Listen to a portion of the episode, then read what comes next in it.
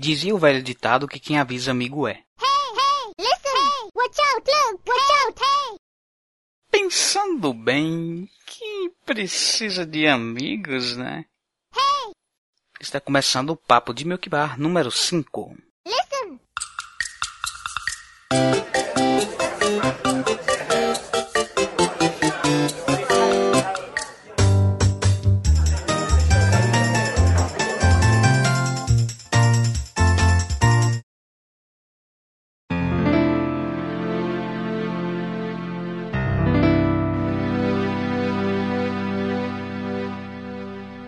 Opa, sejam bem-vindos a mais um Papo de Milk Bar. Eu sou Emanuel Souza, ou Chapo, e eu já achei a Triforce no Ocarina of Time. E vou contar pra vocês se vocês continuarem ouvindo esse podcast até o final. Eu sou o Felipe Ferraz, Shadowlink, é, administrador do fórum, e eu já venci o Ingo sem usar EPA. Eu sou o Caio, sou colunista do site, piadista do Twitter e eu tinha a Ariana no MSN. Olá pessoal, eu sou o Sami Fraia, vulgo Tueiro, sou diretor de localizações do site e eu já venci o maratonista com menos um segundo no tempo, cronometrado. E aí pessoal, eu sou o SK Sonic, o SK, sou colunista do site. E eu passei o Water Temple de primeira, não me estressei, fui certinho. Bem, hoje nós chegamos ao podcast de número 5. E a cada cinco podcasts nós faremos é, um sobre um, algum Zelda em especial, né? Tendendo a ser um pouco mais longo do que as- os episódios habituais.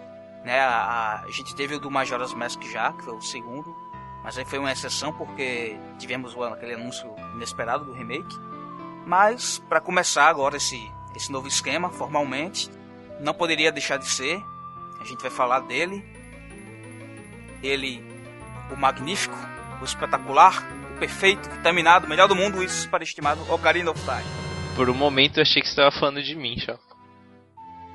Bom, brincadeiras à parte, esse é um jogo espetacular e ele rende muita coisa legal aqui pra gente discutir. Então, puxa sua cadeira aí, se junte na nossa conversa, que vai ser bem legal. Mas primeiro, nós vamos para os comentários da edição anterior. Se você não quiser ouvir essa parte, puxa Master Sword do pedestal e viaje no tempo para 13 minutos e 5 segundos.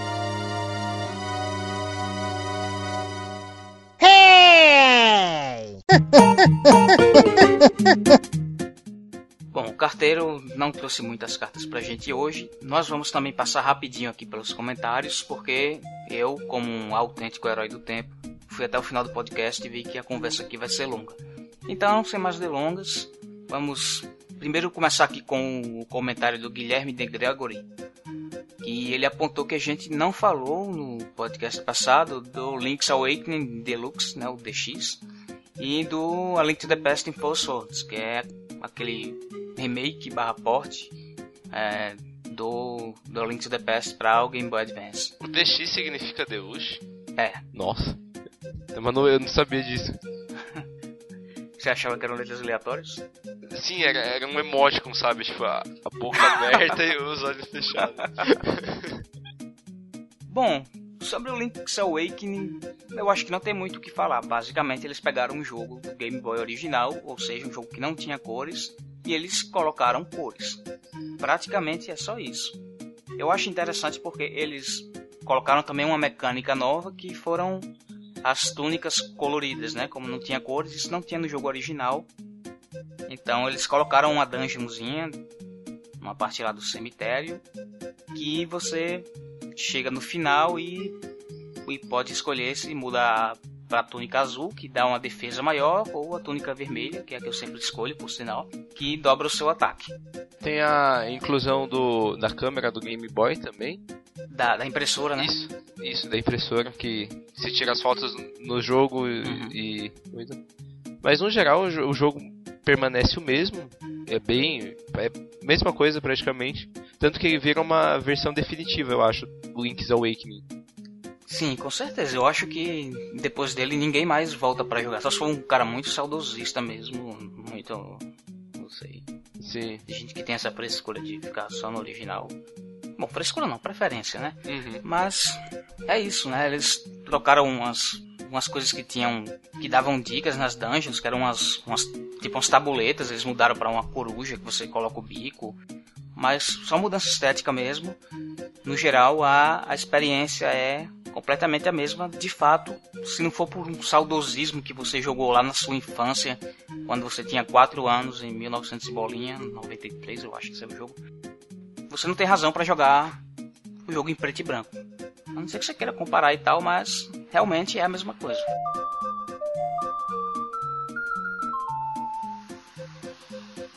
Opa, pera aqui. Eu acho que alguém tocou Song of Storms aqui, pessoal. Começou a chover forte. Não reparem no barulho de chuva. Acontece, né? Bom, seguindo em frente então. Bom, o Link to the Past no Game Boy Advance também não tem uma grande diferença se você for comparar com o original do Super Nintendo. Você tem basicamente uma mudança de resolução, né? A resolução do GBA, na verdade, ela é, é menor e ela é um pouco mais, mais esticada é, horizontalmente, né? Ela é meio widescreen. E, bom, a gente tem uma cor um pouquinho mais desbotada, eu acho, em relação ao, ao, aos NES. Também é limitação do console. Mas, enfim, experiência basicamente a mesma eles colocaram efeitos sonoros do Ocarina of Time, né? Então quando o Link dá uma espadada, ele dá aquele gritinho do Ocarina. Que eles também acabaram usando no Miniscap, né? Esse, esse porte de, de A Link to the Past foi feito pela Capcom, assim como o Miniscap. Então isso explica. O Miniscap que aliás usou os sprites do Four Swords, né? Que foi um, uma pequena aventura extra que eles colocaram aí no, nesse cartucho do A Link to the Past. Então, só o fato de ter um joguinho a mais já já faz valer a pena se você achava que não valeria comprar na época, né? Hoje você não encontra mais. Não valeria comprar o, o jogo. É que era o, o esse modo extra, né? O Force Words era só só multiplayer, que aí usava a capacidade do GBA na época. Que eles ficavam ligando nos cabos. É. Aí tinha aquela fiarada toda e quem não tinha isso, quem não tinha amigo com Game Boy, só veio poder jogar quando no 2011, né, no aniversário da 25 anos de Zelda, eles a Nintendo liberou para o DSA e 3DS um porte do, do Force Swords com algumas fases acrescentadas também. Aí você podia jogar primeiro via wireless, né, multiplayer local, que já facilitava não ter cabo. E também dá para jogar você controlando dois links. Então você tem como jogar sozinho. Embora eu deva confessar, eu joguei sozinho e é chato pra caramba. Ah, é, o ponto do jogo é você jogar com outra pessoa, né? É. Bom, mas foi legal que eles adicionaram as fases novas e tal. Ficou interessante. Infelizmente, é, eles deram de graça e depois tiraram do eShop. Então não tem como conseguir atualmente. Pois é. Uma pena. Eles podiam vender que com certeza muita gente ia querer finalizando o Link to the Past, é, só tem a dungeon, uma dungeon nova, não? É, o Palace of Four Swords, se você zerar o Four Swords, se você conseguir amigos para zerar, você tem acesso a uma dungeon nova que fica ali na pirâmide do Ganon. E aí você tem uma dungeon, eu confesso que eu nunca tive a oportunidade de entrar lá, não sei direito como é a dungeon. Mas parece que ela usa a própria Four Swords, né? E, enfim, deve ter alguns puzzles relacionados a a ter quatro links, eu, eu não sei ao certo. Ah, outra coisa interessante é que antigamente as traduções da Nintendo eram muito ruins. Certo? Da época do Super Nintendo, ali, do Link to the Past para trás, a Nintendo da América não tinha muito cuidado com as traduções, elas faziam as traduções meio esquisitas é, não, é, não é à toa que temos o título A Link to the Past, que não tem nada a ver com o original japonês, que é a Força dos Deuses, porque eles quiseram li ligar com o fato dele ser uma, uma prequel dos, dos primeiros Zeldas na época e tal. Enfim, uma desculpa meio esquisita. E para não colocar deuses, porque nada eles não adicionavam nada relacionado à religião. Isso. Nos jogos eles censuravam tudo isso. E aí, embora o título tenha mantido, porque já ficou tradição, eles corrigiram uma série de, de probleminhas nos diálogos ao longo do jogo, né? Então, a versão do GBA eu diria que é a versão definitiva. A gente fez uma tradução, tem no site disponível para baixar, o patch, em cima da versão do Game Boy Advance, justamente por causa disso, né? Ele é a versão definitiva, tem os textos mais corretos, um pouco mais fiéis com o original. Então, se você tiver na dúvida entre qual jogar, né, dê a preferência à versão do GBA por conta disso. Infelizmente eles não corrigiram o cabelo rosa do Link, não sei porquê.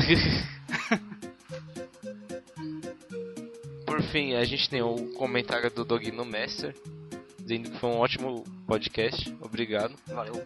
Ele diz que é é interessante a ideia de refazer um jogo moldando nas tecnologias da plataforma que irá, que irá sair, né? Uma plataforma mais atual. Só que você perde o espírito que, que foi criado. Que o, o remake pode até fazer o que não foi possível na plataforma que foi lançado e apresentar o jogo para as pessoas que não tiveram contato. Entretanto, ainda perde muito. E aí ele comenta que em Majora's Mask ele viu ele- vendo os vídeos na época né, do Majora's Mask 3D, ele via que não tinha aquela mesma sensação do Majora's Mask do, do 64. O Wind Waker pro Wind Waker HD também ele sente a mesma coisa, mas embora assim recomende re- recomende o Wind Waker HD. O que, que você acha disso, Chapo? Eu acho que ele tem uma certa razão. Eu, eu, assim, não que o jogo seja, o remake seja inferior, na verdade ele tende a ser superior, né? Ele traz uma atualização, mas não sei, tem. É, talvez entre na questão do, do saudosismo também, mas eu fico meio, sei lá, você tem, por exemplo, o Majora's Mask 3D, né, que não tinha sido lançado quando a gente gravou o podcast anterior, mas agora a gente conhece bem mais as diferenças e tem umas coisas a mais, umas coisas que mudaram de lugar. E sei lá, eu fico pensando do ponto de vista de quem não jogou o original e vai direto pro remake.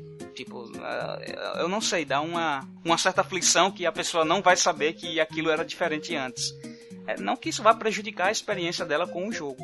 Só acho que ela perde um pouco do contexto histórico, de certa forma.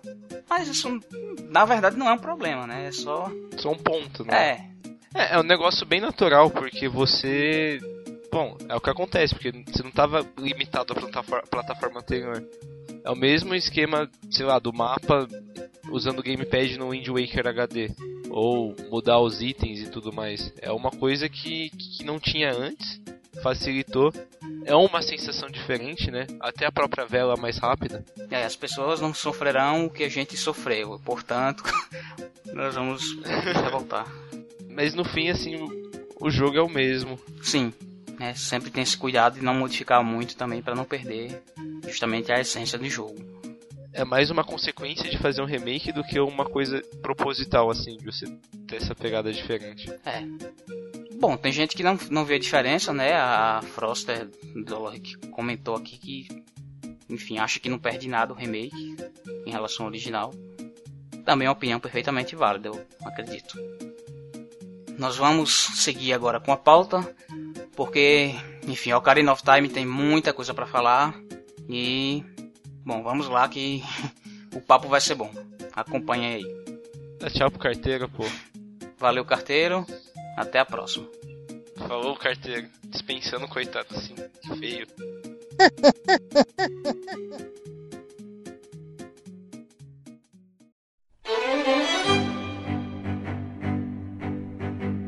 Então, amigos, é. Bom, eu tenho sérias dúvidas de que alguém aqui que possa estar ouvindo esse podcast não tenha jogado Ocarina of Time. Né? Como a gente já comentou, ah, acho que no podcast do primeiro Zelda, é, essa é a principal porta de entrada das pessoas na série. Embora não, não seja a nossa recomendação para novatos na série. Mas, enfim, se por algum motivo alguém está ouvindo isso não jogou, né? Vamos aqui a uma, uma ficha básica desse clássico, né? É, o Ocarina of Time ele foi lançado em 1998 para o Nintendo 64 e de lá para cá já acumulou uma penca de ports e um remake também. Eu acho que ele só não tem mais ports do que o Zelda 1, que sai em todo o console da Nintendo. Pô, acho que ele tem mais, hein? Será? Isso é até pra Ele aquele tem- iQuick Ele tem dois portes só pro, pro, pro GameCube. É verdade, ele tem tem o iQ, o iQ Player, que é o era um console chinês licenciado da Nintendo, né? Então conta como lançamento oficial. Pois é, deve ser o jogo mais portado da história. E é um, um dos jogos mais pioneiros, talvez, aí da história, né? Ele é ele é o primeiro Zelda em 3D. Ele é o último Zelda dirigido pelo, pelo Shigeru Miyamoto, que é o criador da série, né? Os demais ele atuou só mais na produção e tal, mais distante, mais orientando os discípulos. É, o Ocarina of Time foi também o, o Zelda que popularizou a série, né? Ele transformou a série que era tinha bons jogos e tal, mas numa série uma das mais populares da Nintendo. Sim, sim, eu concordo. pô, Tanto é que muitas pessoas da- do próprio nosso próprio site, é, o primeiro contato com a série foi pelo Ocarina of Time E muitas das coisas que foram criadas no Ocarina of Time são trazidas de volta nos Zelda que os sucederam e, muito, e fazem muita referência ao próprio Ocarina, seja em termos de história como em termos de game design. É verdade, né? Todos os jogos subsequentes eles pegam bem o jeitão do Ocarina.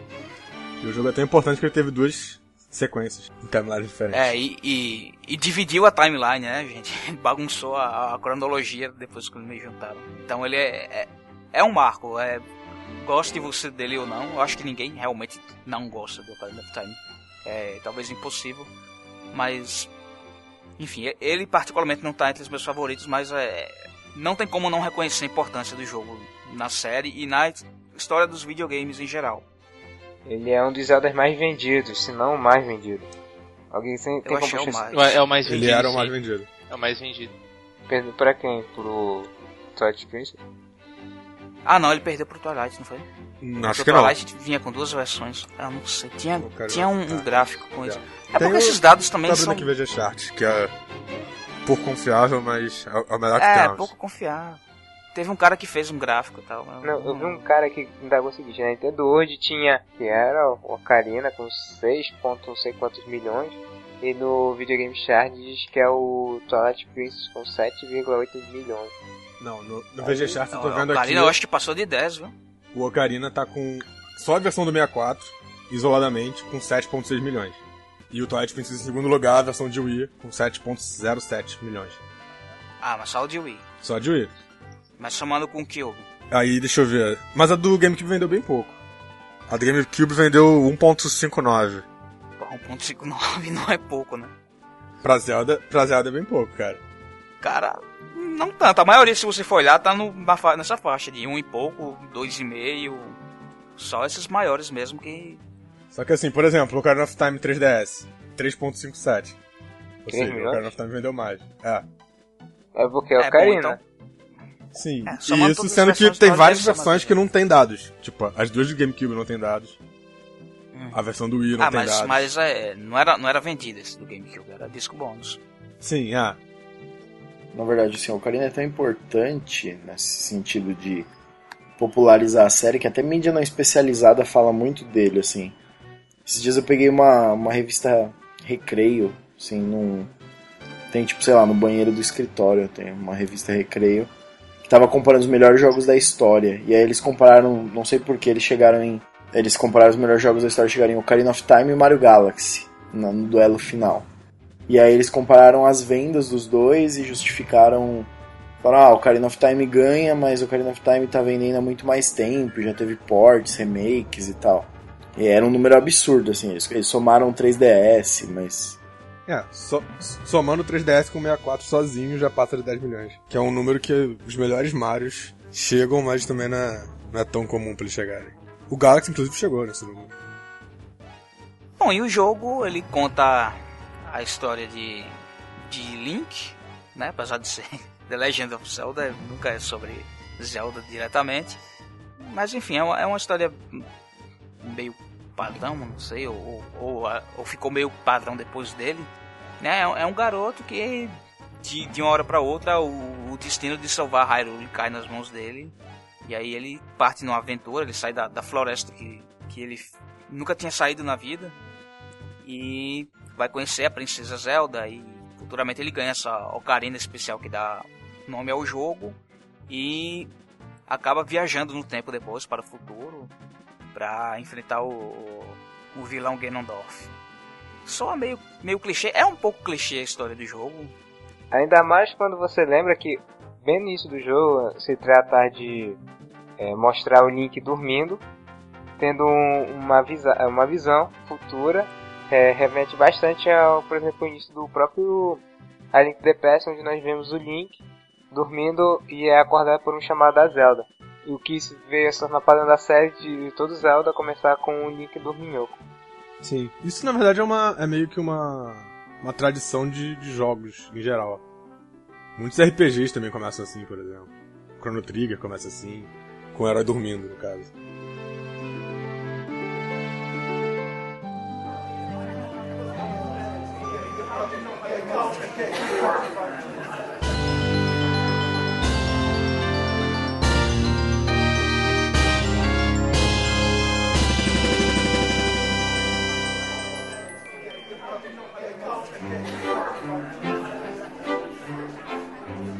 Bom, é, Ocarina of Time surgiu aí num, num contexto é, bem revolucionário na, na história dos videogames, né?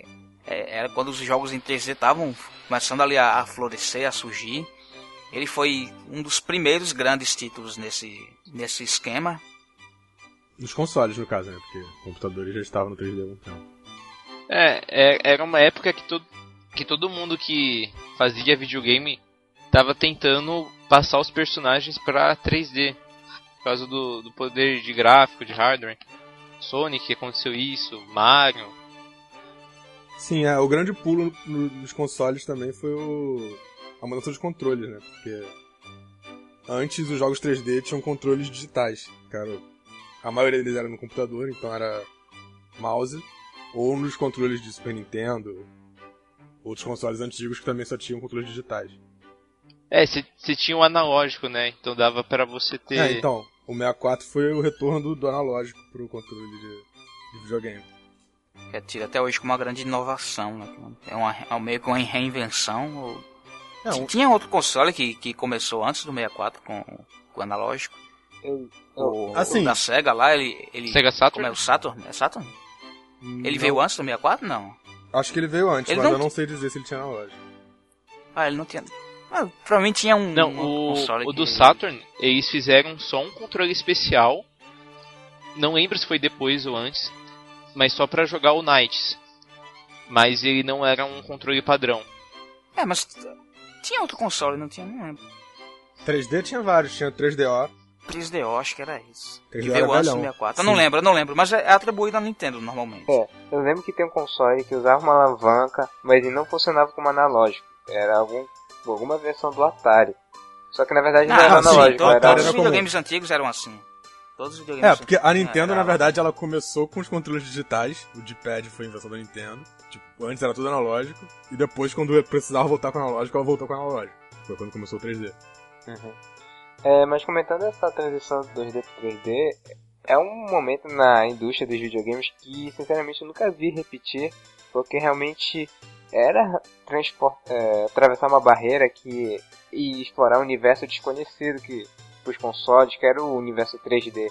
Ainda mais quando a gente se trata em transplantar séries que firmaram seu pé e suas bases em um ambiente 2D, Sonic, Mario Zelda, que já estavam com suas fórmulas bem, bem polidas no 2D, e transferir isso para o 3D é um salto gigantesco. É preciso realmente reinventar a série toda, e geralmente essa reinvenção é, é, muito, é muito trabalhosa e dificilmente é bem sucedida.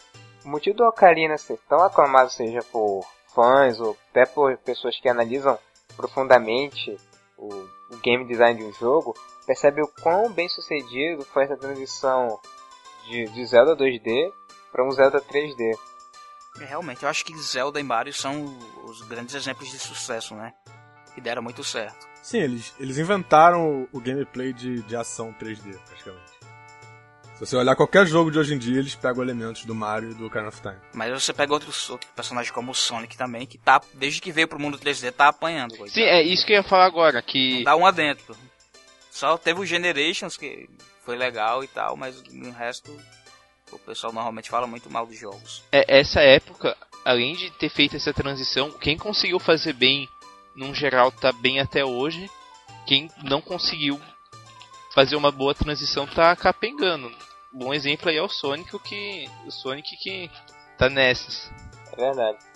É meio complicado porque, é, hora ou outra eu vejo, não só com Sonic, mas com outros jogos, que o que eles acabam optando é reciclar algum clássico em 2D, mas quando eles transportam para 3D, é, eles não é, explicitamente exploram o universo 3D, eles meio que modelam personagens em 3D, cenários em 3D, mas a jogabilidade toda em 2D. Então essa é uma evolução natural. Apenas graficamente a coisa mudou, mas em essência é tudo 2D, é em dois planos. Enquanto outros seguem por outro caminho de explorar esse universo 3D de profundidade e deixam o mundo aberto e começam a explorar este mundo aberto com as mecânicas do jogo. Isso é reinventar um jogo. Eu vejo é mais difícil, dificilmente é mais bem sucedido mas é, ainda bem que Ocarina of Time é um desses raros casos de jogos bem sucedidos. Pois é, quando você para pra pensar, ele poderia ter sido a, a ruína da série, né? Tipo, em vez de aumentar, popularizar, ele podia ter sido um desastre. É, de acordo com algumas pessoas ele foi, né? Tipo, Igor Raptor.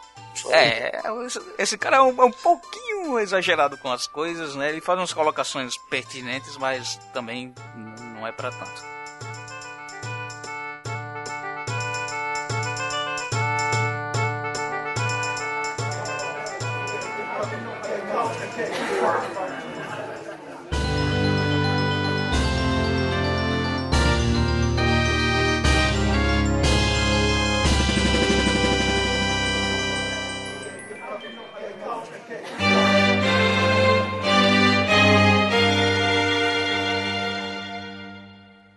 Então, a gente viu aí é, a, um pouco do contexto da época do, do jogo, né, do lançamento do jogo, mas enquanto ao contexto da, da experiência de cada um de nós com ele. Vocês lembram aí com, como é que foi a primeira primeira vez que, que viram, a primeira vez que jogaram o Ocarina of Time?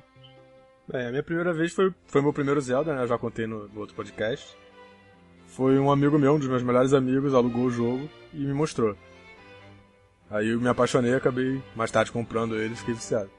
Então, meu primeiro contato com a Karina, que por conseguinte também foi meu primeiro contato com a série, veio umas conversas que alguns dois grandes amigos meus de infância tinham na época do colégio, é, por volta da primeira série, a alfabetização, que eles ficavam toda hora falando de Zelda, ficavam discutindo teorias malucas, o que eles faziam no jogo, e eu ficava interessado com aquela história toda, acho que por volta 2001, quando eu mostrei, por exemplo, a capa do Smash Bros. Melee, onde aparecia o Link, a mais Sword, eles começavam, vai assim, esse é o Link, essa aqui é a mais Sword, tal, tal, tal. Eu ficava muito curioso com, essa, com esse jogo e se ficava intrigado. Mas o meu primeiro contato efetivamente com o jogo nem foi com esses meus dois grandes amigos. Foi com um terceiro, com quem quase toda semana eu visitava a casa dele. E em uma dessas primeiras visitas, é, eu vi lá os jogos que ele tinha. Ele tinha um 64, tinha lá um Star Fox 64, tinha um Diddy Kong Racing e tinha o Ocarina of Time. Ele fez questão de mostrar, vi a abertura do jogo, ele explorou lá um pouco do mundo, viu como é a transição do Link criança pro Link adulto, mostrou até a batalha final, mesmo não entendendo ainda um pouco da história, mas mostrou logo a batalha final. Então pra ficar babando e depois eu fiquei jogando por locações e na casa de amigos. É, no caso, eu lembro que a primeira parte que eu joguei do jogo foi o a cidade do castelo, né? Quando você tá adulto. Com zumbis. Toda devastada e tal. É, eu não lembro em qual parte do jogo meu amigo tava. Eu só lembro que a primeira coisa que eu vi foi a cidade, quando você começa no tempo. Tá bem que naquela época ninguém tava nem aí pra spoiler, né? Sim, é. Hoje em dia, você, hoje em dia vocês ficariam malucos. As pessoas queriam spoiler naquela época. É, é verdade. É, que. Que primeira impressão impactante que ele te deu. Olha esse jogo adulto, olha só como tá devastado. É, no caso não foi nem muito intencional, né? Porque quando você começa o jogo, quando você tá adulto, você aparece lá. Ele não tava em nenhuma dungeon. É, meu primeiro contato com Ocarina of Time, que também foi meu primeiro contato com Zelda, e que também foi meu primeiro contato com jogos 3D, foi pelo comercial da TV. Tava, sei lá, uma sala com a família, eu era criança, devia ter 8 anos. E na época para mim só existia, eu sabia que tinha um Mega Drive, sabia que meu primo tinha Super Nintendo e pra mim ia ser assim até o fim da vida. Não, não entendi a cultura do videogame. Aí eu vi na TV lá, comercial do Nintendo 64, do Zelda. Novo Zelda para Nintendo 64. Aí tipo, ah, você vai ter a coragem, você vai ter a, a audácia, você não sei o que. Aí eu lembro, essa cena tá gravada pra mim, que era o Link no pedestal da Master Sword, Master Sword e o jogo, e eu, nossa, mas isso daí é um filme, não é um jogo, né? Eu já era tiozão com 8 anos. nossa, tiozão, tiozão desde pequeno, cara. Parece um filme, olha. Que gráfico. então, eu vi o comercial e, meu, na época pra mim existia o Sonic 2, Bomberman, Mickey e Turma da Mônica. Não que sejam ruins, mas não existia 3D pra mim. Eu não sabia o que era. E eu vi aquilo e não sei, eu fiquei, nossa, Zelda, Zelda, eu fiquei com Zelda na cabeça. Por algum motivo eu nunca achei que o menino chamasse Zelda, achava que Zelda era o nome do, da terra. Tipo, a lenda de Zelda, eu pensava, pô, a lenda Menos mal. da terra de Zelda. E faz mais sentido. É, eu nunca vi alguém que associasse o nome do jogo como se referência, se referindo ao reino. É, cara, parabéns. Verdade. Eu também eu nunca, nunca pensei que fosse o Link, a Zelda, mas eu realmente não sabia o que era. Pensava que era uma pessoa aleatória. Que meio que é, né? É uma pessoa bem aleatória. Nossa. E aí, tipo. Nossa, é uma pessoa totalmente aleatória. É, aí, um pouco depois, aí no Natal desse ano, acho que eu ganhei meu Nintendo 64. E um pouco depois ganhei o Ocarina of Time. Tipo, na verdade, antes, do, antes disso, eu cheguei a jogar emprestado durante uma semana de um amigo do prédio, que era mais velho. Tipo, eu tinha 8 anos, ele tinha 20, sabe? Ele tava, tipo, no exército. E aí eu joguei, só que não entendi nada, tipo, mexi, assim, tinha medo de mexer um pouco. Aí quando eu ganhei, joguei desde o começo, foi. Foi tipo um jogo que mudou minha vida, assim, Ocarina of Time. Posso dizer que hoje em dia não é mais meu Zelda preferido, mas talvez se for para escolher um jogo para representar Zelda numa lista de preferidos, eu coloque ele pela influência que ele teve no geral, assim. Eu conheci ele faz. não faz muito tempo também. Eu já tinha jogado os outros jogos da série, os primeiros, consegui emprestado. E eu joguei meio que. já, já conhecia o legado do jogo no geral. Mas eu confesso que quando eu joguei no começo eu tava com um pouco de desconfiança. Eu, tipo, achava, será que a pessoa, o pessoal tá exagerando um pouco? Ou ele é realmente muito bom mesmo? Ele é muito bom, mas convenhamos que a galera exagera. Mesmo assim. Ele pode ser o melhor jogo, mas ainda assim a galera exagera como se ele fosse melhor do que. Fosse o último, último, feij, último feijão mágico do pacote. Cara, sempre que um jogo é o favorito de alguém, a pessoa exagera, praticamente. É, então, aí acontece que o Ocarina of Time é tipo o jogo preferido da internet inteira. Aí. Pois é, exatamente. Tipo isso. Mas foi isso, nada de tão especial. Tem tudo. Pô, no meu caso, eu conheci, eu acho que eu ouvi a primeira vez falar sobre o jogo no, no Zelda.com.br mesmo. Eu não, não lembro ao certo se foi isso. Mas eu sei que eu, eu consegui o jogo, acho que numa locadora que tinha perto. E... Enfim, eu não tinha Nintendo 64, mas eu levei pra casa de um amigo, mas. Tipo, era, era mais novo ele, ele não entendia nada, ele queria ficar só brincando, passeando com a Epona. E, tipo, eu ficava lá entediado, emburrado, olhando ele. Ele se divertindo, cavalgando pro, pro Hyrule randomicamente, que eu não entendia bolhufas de como funcionava o jogo. Eu nunca tinha jogado também. E aí só depois que eu fui conseguir um acesso para jogar sozinho mesmo, porque não, não dava. Aí, em primeira instância, o jogo não me interessou. Pô, mas pera aí, quem, quem nunca ficou brincando de Homem-Aranha em Cacarico Village com long shot? Verdade, Nossa! Cara, eu, eu não costumo ficar autoestando assim nos jogos, não. Eu, Pô, eu ficava, na- na época eu ficava. Eu, eu me lembro, na época que eu ficava visitando esse meu amigo, que a gente, às vezes que a gente fazia jogadas esporádicas no Ocarina, por, por nenhum motivo. Aí uma vez uma coisa a gente ficou zoando muito, é, não tem um tipo um, um, um guarda que fica no topo de uma, de uma torre lá em Cacarico, vigiando, sei lá. É o topo de uma torrezinha que tu Sim, escala. tem, tem um cara, escala. não é um- acho que não é um guarda não, é uma pessoa normal. Não, não, é uma pessoa normal. Aí o que a gente ficava brigando com o Rockshot, a gente fica, é, quando tu usa o Rockshot na, ca- de, mirando a cabeça dele, atravessa e vai embora. Quando tu mira, sei lá, de, mirando na bunda, bate no ferro que tá na frente dele e faz aquele barulho de metal. A gente zoava dizendo que ele tinha uma cabeça de vento e bunda de ferro. coisa de moleque, coisa de moleque. Ah, coisa de criança, né? Pô, cara, ó, ó o que eu e meu amigo a gente fazia. A gente ficou jogando Ocarina e eu não conseguia sair daquele Forest na época. Porque, pô, mó difícil, né? E tinha o, o, o carinha que vendia o escudo no shopping, ele ficava pulando, assim, sabe, por trás do balcão Sim, pra alcançar. E aí, eu acho que ele ouviu essa piada de alguém, ele adaptou a piada de que o anãozinho ia no bar e ficava pulando e falava: Me vê uma fantaúva? Me vê uma fantaúva? Me vê uma fantaúva? E ninguém atendia.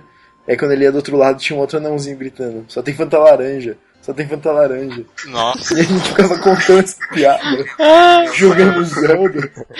Ah, minha ralha. Não, isso vai ser cortado porque é mancada. velho. Foi, Mano, era isso que a gente ficava fazendo em Zelda quando eu ganhei o jogo. Tipo, e pra mim já era o melhor, só por causa disso. Eu nem sabia que dava pra sair daquele Forest. Você achava que só aquilo era o jogo, né? Não, eu achava que era aquilo, ficar conversando. Eu, mano, eles criaram aqui uma vila pra você viver em paz. Mó legal. Era tipo Animal Crossing, né? É, e eu. Pô, achava mó legal.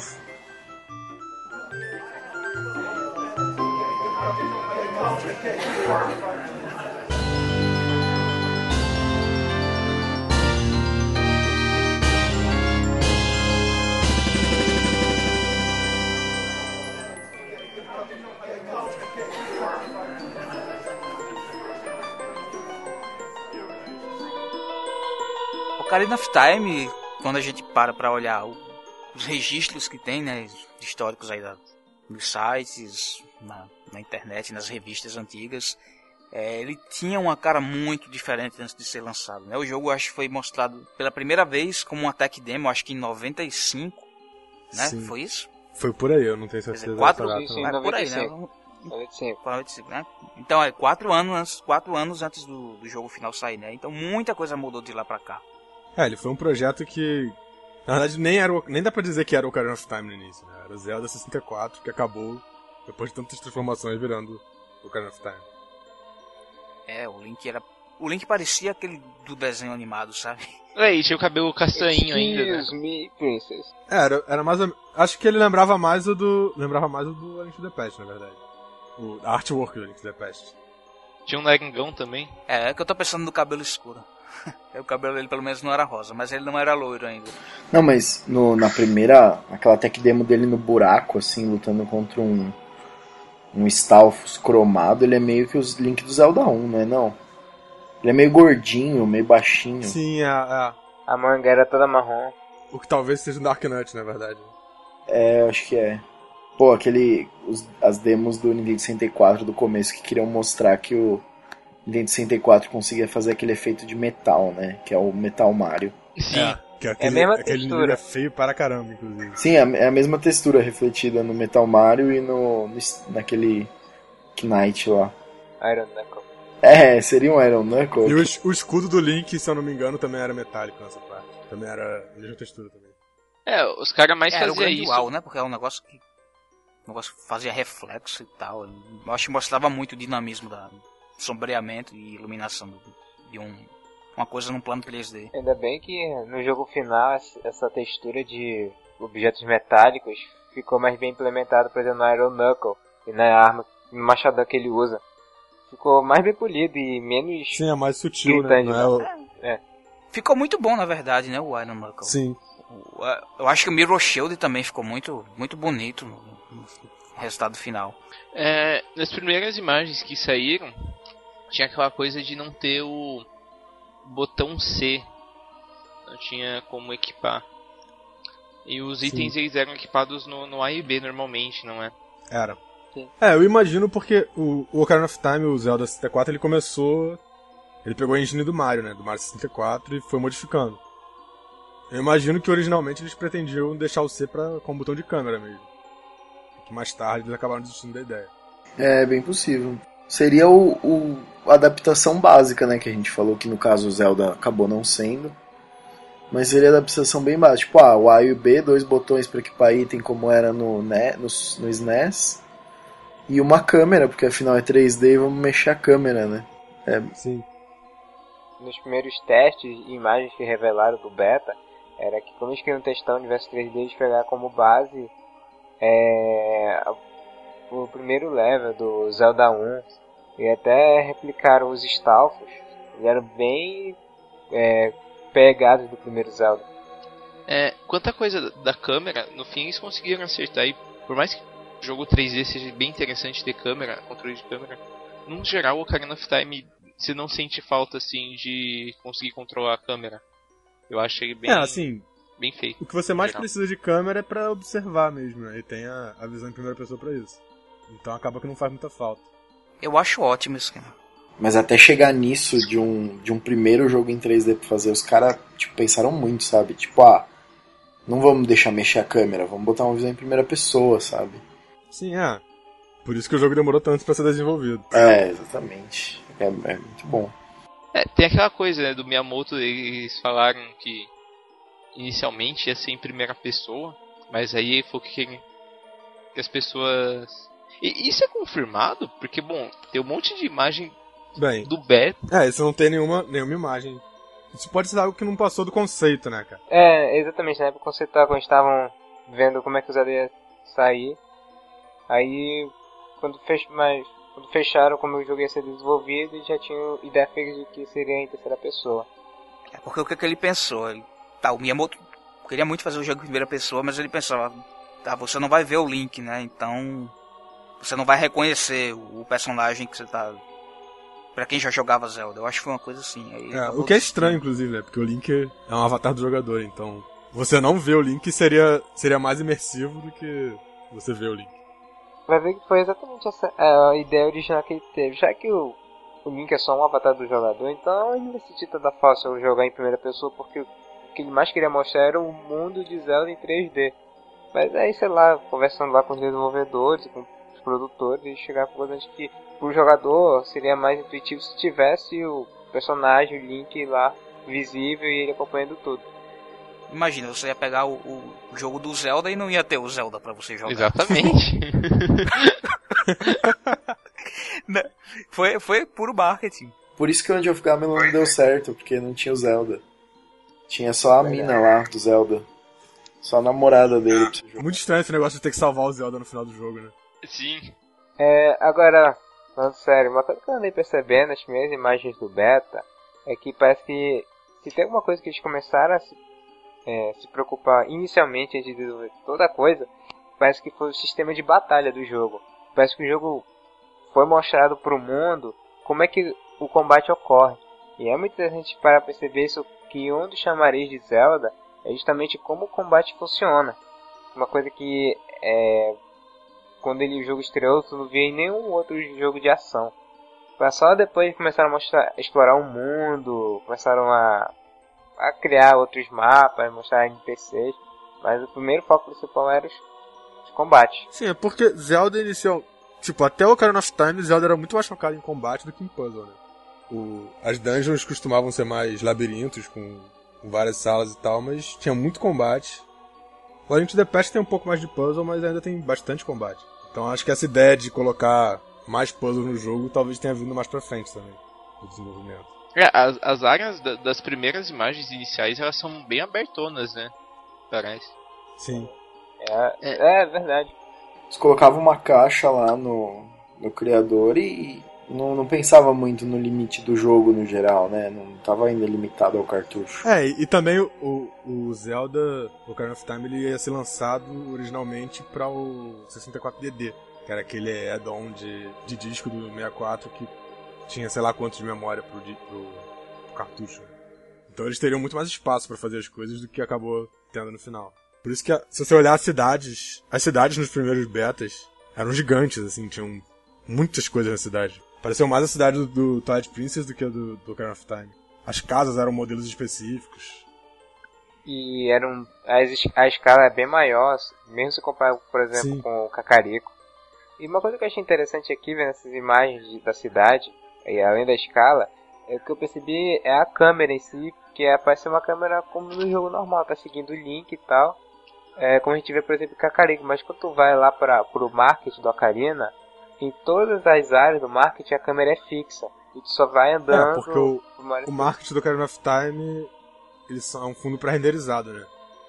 É, Então se você mexesse a câmera ali, ele ia, ele ia mostrar a ilusão de que na verdade é um, um backdrop 2D no, no, num espaço vazio 3D.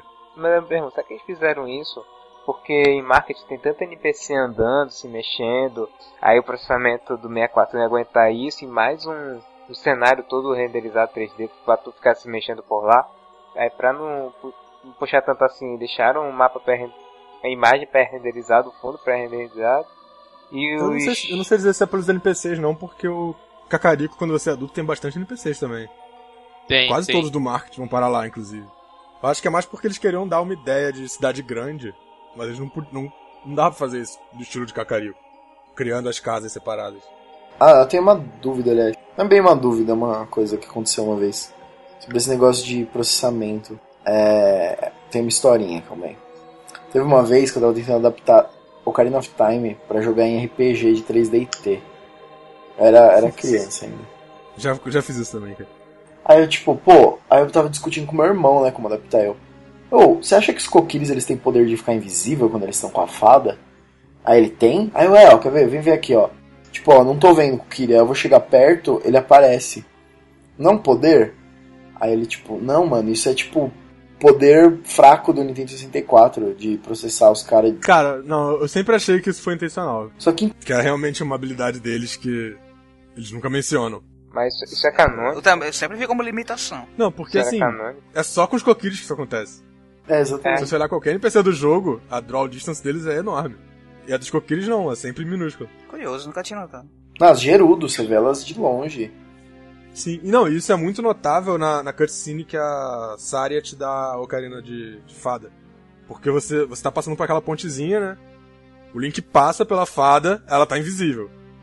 Aí ela aparece na. Tipo, a câmera vai pra fada e ela aparece. Não sei, mas também na floresta tem, tem vários vagalumezinhos. Sei lá. Mais poder de Não, o processamento. vagalume é um efeito. É um efeito tranquilo, eu acho.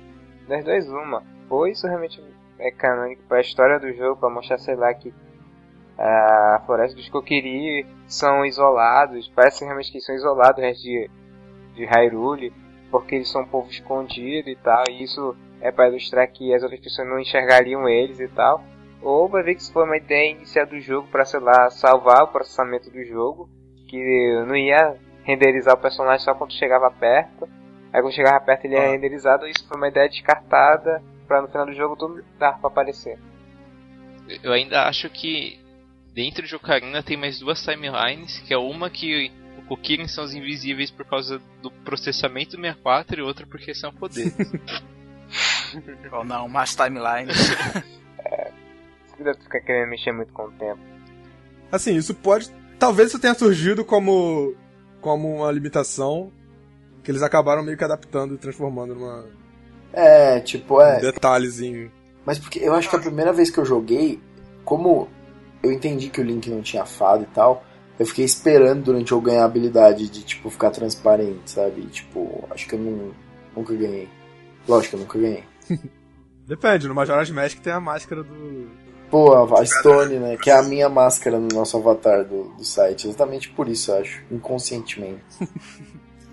tá, mas a gente já nem tá discutindo. Pega aí o 3DS e abre. Se, se tiver invisível ainda é porque é intencional. É, não, mas tá. Aí, aí não tem mais desculpa. De... Eu tô com o jogo aqui. É. Eu, quando eu peguei o 3DS, eu fui ver isso. Era, eles ficavam invisíveis também. Tá, então, então é intencional. É, eu acho que é. Eu acho que é. Se bem que eles recriaram um bug, né, É. no 3DS. Até porque no, no Majora's Mask 3D agora, aquela cutscene inicial, tá bom que não é, não é o Skull Kid, mas o Skull Kid, ele aparece só a máscara e depois aparece ele. Tipo, aquilo eu também pensava que era alguma coisa de processamento e eles mantiveram. Ah, não, mas acho que. Isso eu sempre achei que era um negócio mais de. meio que pra dar um suspense mesmo. Enfim. É, porque apresenta o que tá na capa do jogo e depois mostra o Skull Kid, né? Tipo, vestindo. a- É, e porque assim, se você não sabe nada do jogo, digamos que você jogou Ocarina of Time, mas não sabe nada do Majora's Mask. É meio que uma surpresa, assim, que o Skull Kid é o vilão. É verdade. Os Skull Kids viram Skull Kids se... Ou não tô confundindo alguma coisa. Se eles saírem da Não, floresta. a- a- o que dá a entender no jogo é que crianças, crianças Hylians viram Skull Ki- Skull Kids quando se perdem. Ah, tá. E que adultos viram Stalf. É, e adultos viram Stalfos. Everybody Stalfos, everybody. Ela fala lá, quando, quando o carinha que te dá o cogumelo some. Vendo pelas imagens também dá a entender que, o Z-Target é que não dá pra saber bem mais teoria porque não tem, não tem muito na- nas imagens. O apare- deve ter aparecido bem mais pro fim. Tu acha que o Zetard veio junto com a aparição da, da nave? Provavelmente. Talvez depois. A nave tem desde o começo, assim, é uma, é uma ideia bem. Não, desde o começo não. Desde mais ou menos da metade do, É, dos Quando estágios começa tinha. começa a aparecer aqueles Octoroks meio esqui- esquisitões. Ah, é. Mas assim, eu acho que a, a única evidência do, do Z-Target que eu vejo nas screenshots é bem recente. Bem assim, bem próximo do lançamento. Que é quando a, a fada aparece. Podia ser também, tipo, a nave funcionar como o Z-Target, não sei, aí depois colocaram um íconezinho. Porque pelas imagens que eu tô vendo aqui, é, a nave fica em cima do Link em combate, ela não- ela não fica perto do inimigo, mas quando, aí, quando a gente começa a explorar o que já era quase a versão final do, do jardim, do Castelo de Hyrule, a, a nave fica focada na Zelda e fica em amarelo. É o único exemplo que a nave fica é, mirando em algum NPC. É bem depois. Enfim, teorias.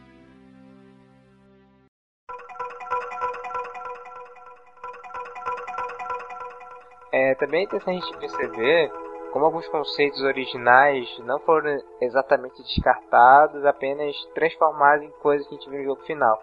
Por exemplo, originalmente era planejado um Templo do Vento e um Templo do Gelo. O que a gente vê na versão final do jogo é o Templo da Floresta e, o, e a Caverna de Gelo.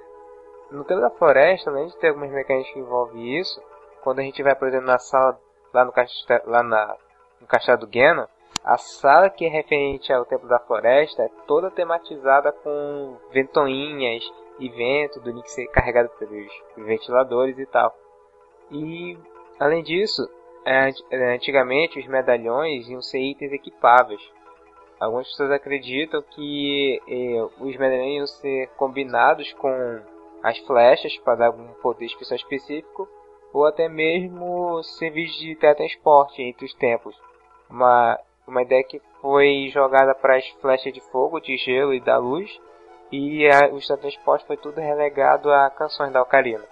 É, convenhamos, não faria muito sentido, né? O, você pegar um medalhão pra usar de teleporte, tipo, você ia ter que passar a dungeon, então você não ia ter um, um atalho Sim, pra é. dungeon que você tava. E esse lance das dungeons betas também é interessante porque. Por du- duas coisas. Primeiro é que o. Os medalhões também, eles são desses elementos anteriores, né? Por exemplo, o medalhão da floresta é um, um redemoinho, praticamente. O, o símbolo dele. É verdade. E. Sim. E assim. Isso virou meio que uma tradição em Zelda. Praticamente todos os templos temáticos de floresta têm forte elemento de vento. No Wind Waker, no Twilight Princess. É meio que, que padrão da série isso. Escuta, é, na história do jogo, qual é o poder especial dos medalhões? Qual é a história dos medalhões e pra que eles servem na história? É só pra criar a ponte arco-íris? e pra aprender o Ganon no final do jogo. Ele, ele, medalhão é meio que a forma que os sábios manifestam o poder dele. É tipo, é, é o, o sábio adicionou o poder dele a, a você, tipo. É, é, tipo isso. É um, é, um, é um negócio simbólico. É, porque na história do jogo todos os sábios estão presos ou fadados alguma coisa em seus respectivos templos. E aí quando a gente liberta ele, ele nos dá o seu medalhão. É, como se fosse um símbolo que ele tá liberto. Porque até tem no, no diálogo lá, fulano a, a- você subiu o, o, o medalhão tal, fulano adicionou o seu poder a você, uma coisa assim. Pena- É, uma, é uma Sim, pena é. que só fica, que só fica no, na conversa. Pena que eu não vejo isso é, efetivado no gameplay. É, podia, podia ter sido, por exemplo, um aumento gradual de, de força do poder da espada, coisa assim. assim, coisa. O,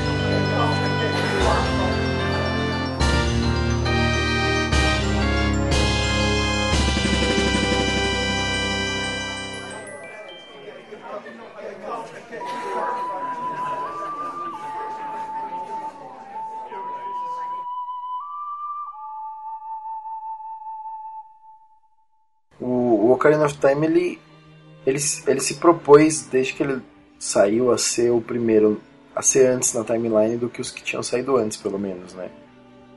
Ele, ele, não, ele não conta a história de ninguém antes, ele não fala do rei do mal, do Ganon, existir antes. É, ele, ele se propôs. O, o Ocarina of Time ele meio que se propõe a. a contar o que o manual da Link to the Past conta. Que é como Ganondorf passou de, de um ladrão ao rei do mal. Ele pega aquilo e desenvolve. É. Tal, aí, assim, talvez por ele ser de outra geração, uma geração em que dava pra contar a história no meio do jogo, eles aproveitaram e não contaram um prólogo, né? Antes eles. Que antes começava com um prólogo, assim, meio. Contava o lore do negócio e te jogava lá. Sim, era, era no manual do jogo, na verdade, né, que eles contavam. É, é verdade. E no Ocarina não, você começa e não tem nada, assim, aí a história vai sendo contada. Primeiro a Deku Tree te conta um pouco, ela fala sobre a criação do mundo, sobre a Triforce, e depois a Zelda complementa, e aí, bom, você vai complementando, você vai vendo mesmo. Mas ele foi o primeiro, acho que fez isso e que, pô, enriqueceu muito a série, né? É, eu não diria que ele foi o primeiro, porque o. O Link's Awakening também, ele faz exatamente essa, essa transição, assim, de.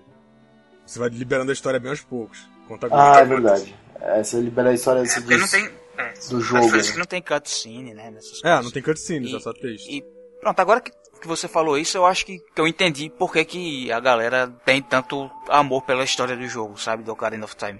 Porque se você for ver, é, é uma história meio rasa, é, é meio clichê, não, não, tem, não tem muita coisa de especial. Mas é, é, a maioria das pessoas, se você perguntar, as pessoas que gostam do jogo, que tem ele como melhor, apontam a história como talvez o primeiro elemento do jogo que é uma coisa superior aos demais. Talvez seja por isso, né? É, Você tem uma imersão. A, a- a narrativa do jogo é muito boa. Tipo, você tá realmente imerso, você tá descobrindo. Você tá descobrindo tudo junto com o Link ali naquele contexto, o seu destino e tal, onde você vai ter que ir. Muito interessante. Quanto a esse negócio de, de descobrir, é interessante você ver que, por exemplo, diferente dos outros que ele tá com, ó, tem a princesa, você é herói e tudo mais, você vai conhecendo um é, aos poucos. Você conhece a Zelda quando ela é pequena, o, o próprio Ganondorf também, você não vê ele como tipo um vilão assim logo de primeiro, embora a Zelda já chegue e fale, ó, esse cara aí não é tão legal.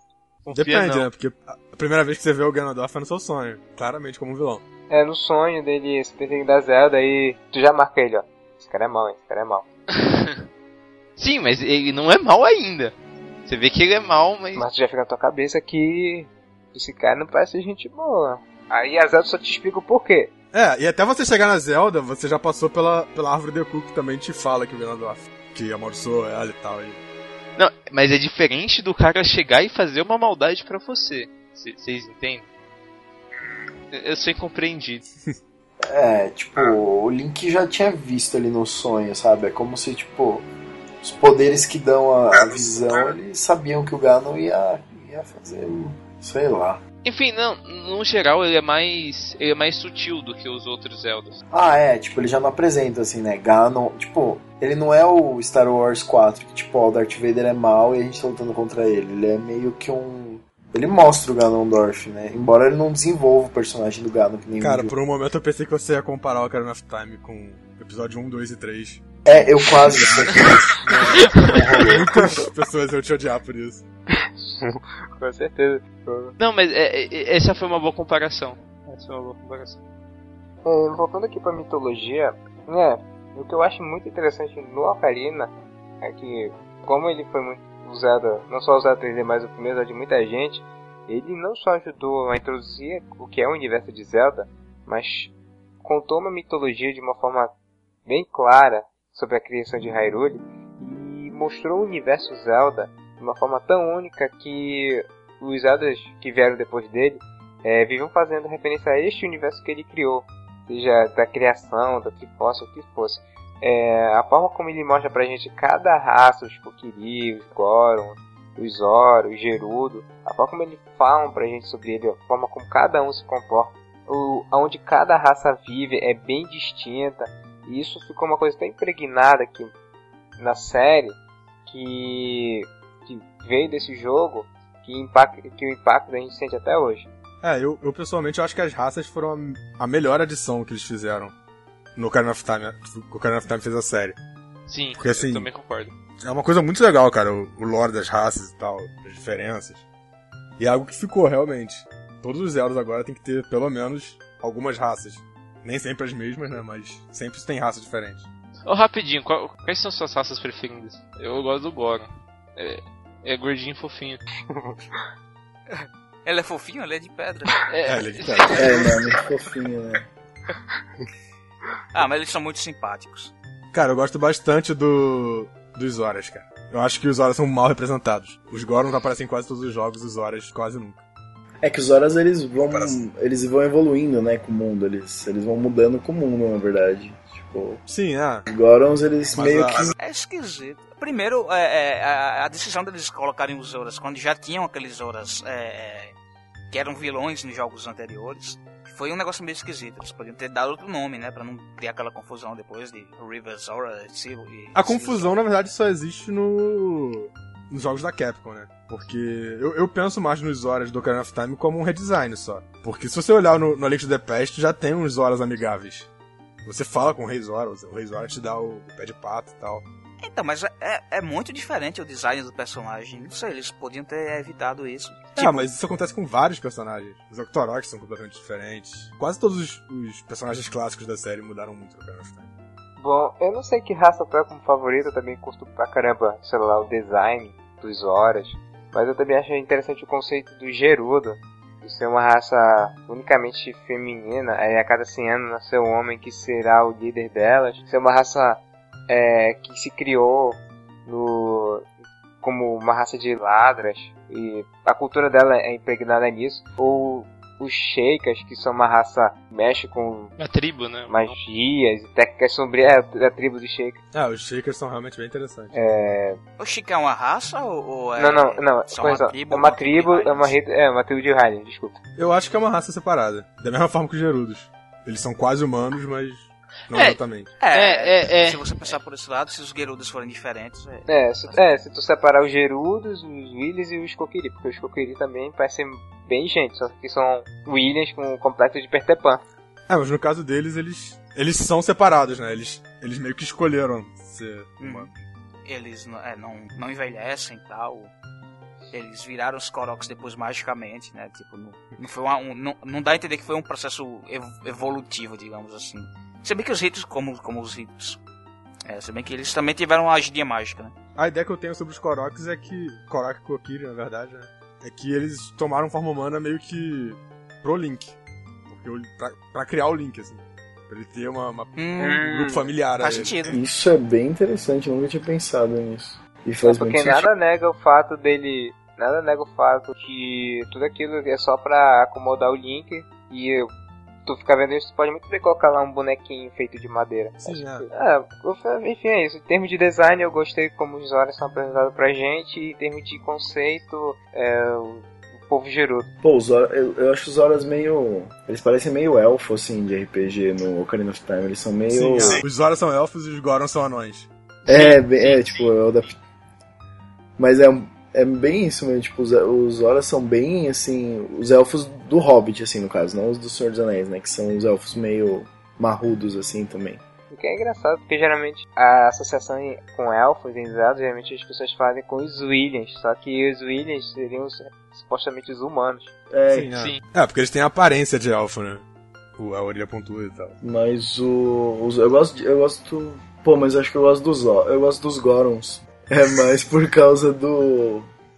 Do Daruni e do filho dele, assim, que eu acho eles muito louco. Tipo, a história, assim, ele pôr o seu nome no filho dele. Tipo, acho que eu Nossa, achei sim, isso bem... É muito bom Assim, isso. é, o sistema de relação social que os Gorons têm também é muito bacana. Mas ó, falando, falando em nomes, eu acho interessante no Ocarina of Time você colocar o seu nome de Naboru. Só pra quando você falar com ela no- lá pra frente no jogo. ela, ela pergunta seu nome e fala, nossa, que nome esquisito. É. Bem pensado. Ah, outra coisa que eu também achei muito interessante, que eu acho que foi introduzido nesse jogo, é como certas certos conceitos são, são colocados como a necessidade de haver um grupo, um seleto é, de pessoas que representadas por cada uma dessas raças, representar cada uma dessas raças para meio que observar e proteger o plano sagrado que é o Sacred Realm, que é justamente o, os sábios. Que é, cada um tem um representante em uma das raças e por incrível que pareça, todos eles estão associados à vida do Link. O Link ele conta com boa parte dos sábios quando ele é pequeno, para Com todos eles, na verdade. mesmo com o, o Hauru. Não, mas o Hauru, o Haru de História confirmou que ele, que ele é a coruja, então você conhece ele também. Ah, é. Pois é. Eu Acho que eu acabei confundindo porque é dele que a gente recebe a medalhão da luz. Mas enfim. Então, a gente conta com. A gente conta com ele com, com o Nick criança, a gente pensa que são pessoas. A gente vê. é, pensa que cada um tem lá a sua história, o Daruni é o, é o líder da tribo dos Goron, a Ruta, a princesa dos Zora, a Sari é mais uma Kokiri, a Impa é a guarda-costa da Zelda e por aí vai. Aí quando a gente chega na fase adulta, que todas essas pessoas tinham lá um, até um tom cômico ou tom bem mais light, a gente vê que eles tinham um papel muito mais sério e importante é, pro destino não só do Link, como pro destino de toda, toda, todo o reino.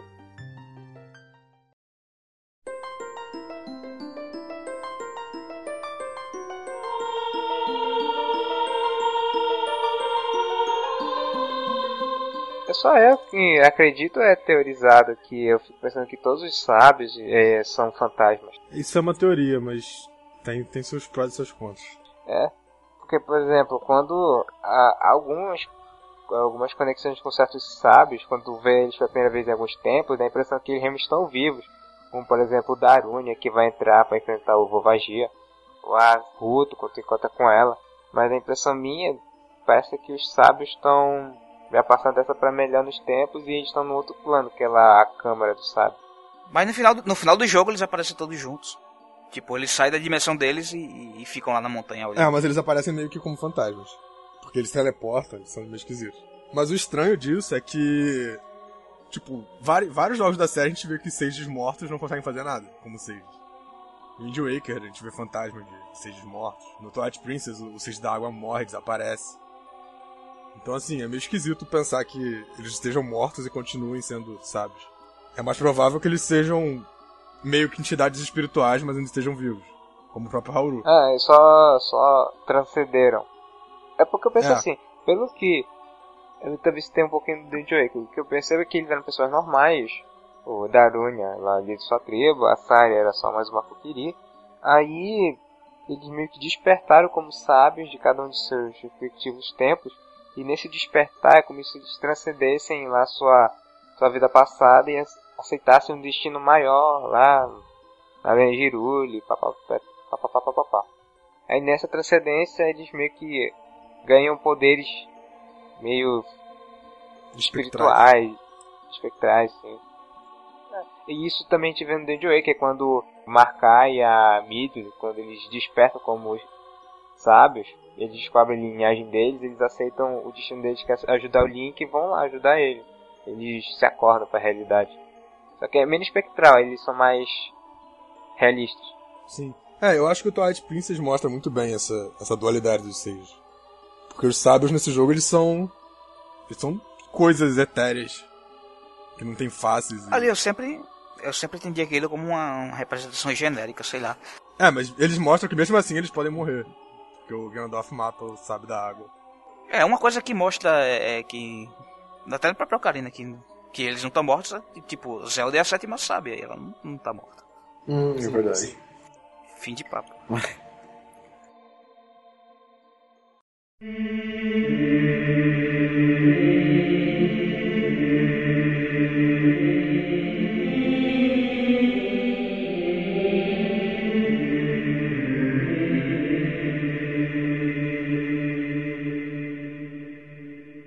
Antes de a gente passar é, adiante, eu queria perguntar a vocês sobre o, é, o posicionamento de terem colocado a Master Sword no contexto da história. Se ela é, realmente é, é relevante para a história ou se eles só queriam ter colocar lá a Master Sword e jogaram ela lá no meio da história para servir de link entre o passado e o futuro. Foi aquilo que o Caio falou, acho que foi o Caio, antes da gente começar a gravar, de que o Ocarina of Time é meio que um remake também do Link to the Past. Eu acho que eles tiveram bem essa ideia de repassar tudo que eles fizeram no A Link to the Past durante esse jogo. Ah, sim, gente primeiro fazer três dungeons, pegar três itens pra puxar a Master Sword. Sim, aí depois.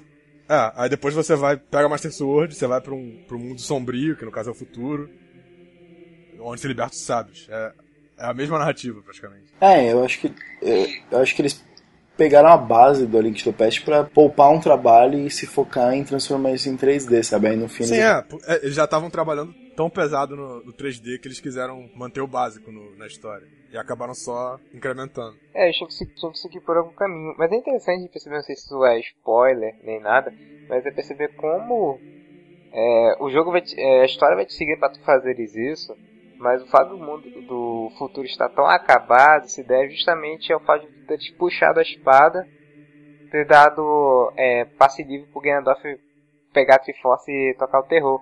Mas também o jogo parece deixar claro que isso era pra acontecer porque estava escrito, era o destino dos personagens de tudo aquilo que tá acontecendo. E Link puxar a Master Sword do Ganondorf, pegar a Triforce e, e o Link e os sábios tentarem resolver a, a coisa toda.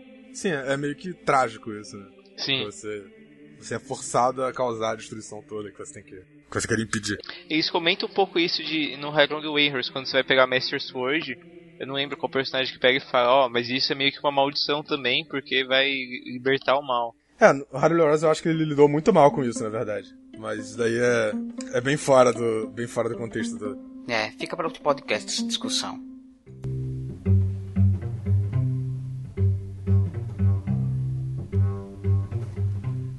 Esse Zelda também foi usado que expandiu a, a história das deusas, né? Que no, no Link to the Past eles falavam das três deusas que criaram o mundo. Mas eu não lembro nem se elas tinham nome já no, no Link to the É, Past. eu acho que eu e eles ainda não tinham atribuído nomes. É, e se tinham os nomes, não tinham o- a coragem, o poder e sabedoria atribuído a cada uma, separadamente. E o papel de cada uma na criação do mundo, esse tipo de coisa. É, isso, é, isso foi no Ocarina mesmo que surgiu. É, uma coisa que eu achei, que eu achei bacana que foi introduzindo esse jogo e veio para as outras séries foi a, a introdução da forma humana do Ganon, o Ganondorf. Caiu tão bem no gosto popular que ficou. É, foi mais uma coisa que introduziram no, no Link to the Past como texto, que acabou virando, sendo mostrada no jogo, né, no Ocarina Time. E, que vir- e ficou meio que a versão definitiva do vilão, né? Porque Sim. o Ganon virou mais uma forma secundária. É, retomando que a- o, o fio da meada na história, né? é, Link depois de conseguir a Ocarina of Time lá com, Zelda, ele entra lá no Sacred Realm, usando a Ocarina pra, pra, só pra abrir a porta, né? A Ocarina é, é off time, mas ela não serve de viagem no tempo. Ele só vai viajar quando ele vai de fato puxar a espada lá.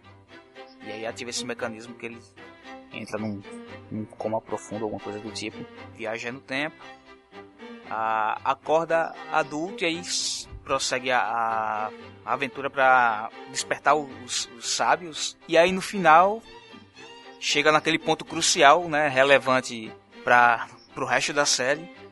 É, embora eu acho que na, na época não, não tinha esse sentido todo, né? Isso surgiu agora com Hyrule Story, mas não, eu acho que já tinha esse sentido. você acha que já tinha? Sim. Enfim, continua. Faz a introdução aí pra gente discutir depois. Bem, é, a gente tem três, três é, saídas né, a partir do final do jogo. A primeira delas é que é, Link é mandado de volta para o seu próprio tempo, né, por Zelda. Aí sim a Ocarina tem a função de viagem no tempo e ela consegue enviar ele diretamente para Pro passado. o passado, quando ele era criança. Ele volta a ser criança, ele encontra a Zelda criança, conta de, todo, de tudo o que aconteceu. Como ela já tinha aquele pressentimento e tal, ela também tinha aquelas premonições. Isso acabou levando à captura preventiva de Ganondorf. que Me parece uma grande sacanagem, no- juridicamente falando. Posso dizer assim. Mas isso vai dar origem à, à Report. linha do Twilight Prince. Versão Zelda. É, totalmente. Tem um texto do- no site que discute isso, a gente deixa aí o link. E aí a gente é, tem a, o tempo do futuro, que é onde Zelda ficou, né? Ele mandou o link, e aí aquela linha temporal ela ficou sem, sem o herói do tempo pra resguardá-la. Então daí levou a um, a um futuro retorno de, de Ganondorf e, enfim, desencadeou todos os acontecimentos que levaram ao Wind Waker, que aí já é outra história bem diferente. E aí a gente tem uma terceira linha, eu, até- eu posso até concordar com, com você, Shadow, que eles tinham pensado Nas já nas, Não, na terceira, com linhas, certeza. né? Mas na terceira, a terceira foi um Sim. negócio meio acochambrado. Que, enfim, Link acaba sendo derrotado na, na batalha final. E aí dá início a uma terceira linha temporal, né? No qual só depois de uma grande guerra, os sábios conseguem aprisionar Ganon lá no Sacred Realm. E vai dar origem aí aos eventos de A Link to the Past e o que se segue depois Os jogos clássicos. os primeiros jogos no final acabaram sendo aquele negócio. Ah, a gente Não sabia onde encaixar, eles jogaram ali. não estavam pensando. Sim, eu acredito Isso. exatamente nisso que você Eles não disse. estavam pensando do- numa. Das duas linhas, a linha do, do Link adulto e do Link criança. Eles pensaram na época do Ocarina of Time. E depois eles acabaram tendo que criar essa terceira por, por necessidade. Mas eu acho que originalmente o, o A Link to the Past era pra seguir na linha adulta. Tipo, a história do Ocarina of Time seria a história da, da guerra. Até porque, é, Só gente que o Wind Waker acabou com essa, com essa possibilidade. Ou tu joga pra muitos centenas de anos depois, porque essa é o tempo padrão entre distância entre os Zeldas. Aí tu fica só fajado, depois de muito tempo aconteceu isso. Sempre é isso. Tu poderia jogar o Link the Past depois do Wind Waker, só ficar falando ah, depois de centenas de milhares de anos, é, é, Hyrule ressurgiu e papapá. Ah, mas assim, esse, esse lance da, da linha temporal dividida Isso era, isso era a maior discussão na época, né? Sobre, sobre Ainda é. Ainda é. É, hoje em dia tem a confirmação, né? Só, só discute quem não, não quer acreditar. Ou agora com o novo Zelda, o pessoal começa a tentar encaixar o novo Zelda antes dele lançar e antes da Nintendo querer confirmar alguma coisa. É. Mas assim, o que eu acho interessante é que na época, antes do Wind Waker ser anunciado, essa, essa teoria já existia. Só que assim, ninguém acreditava nela. Ela- muitas poucas pessoas seguiam essa teoria. Aí com o Wind Waker sendo lançado, eles lançaram uma. Tipo, uma dica meio de que isso estava acontecendo. Só que também não era, não era definitivo. Só na época do Twilight Princess que eles foram confirmar a divisão entre adulto e criança. E assim, foi um, foi um legado que o Ocarina of Time deixou, que durou anos até de discussão, até descobrirem o que, que era de verdade. Isso é muito interessante.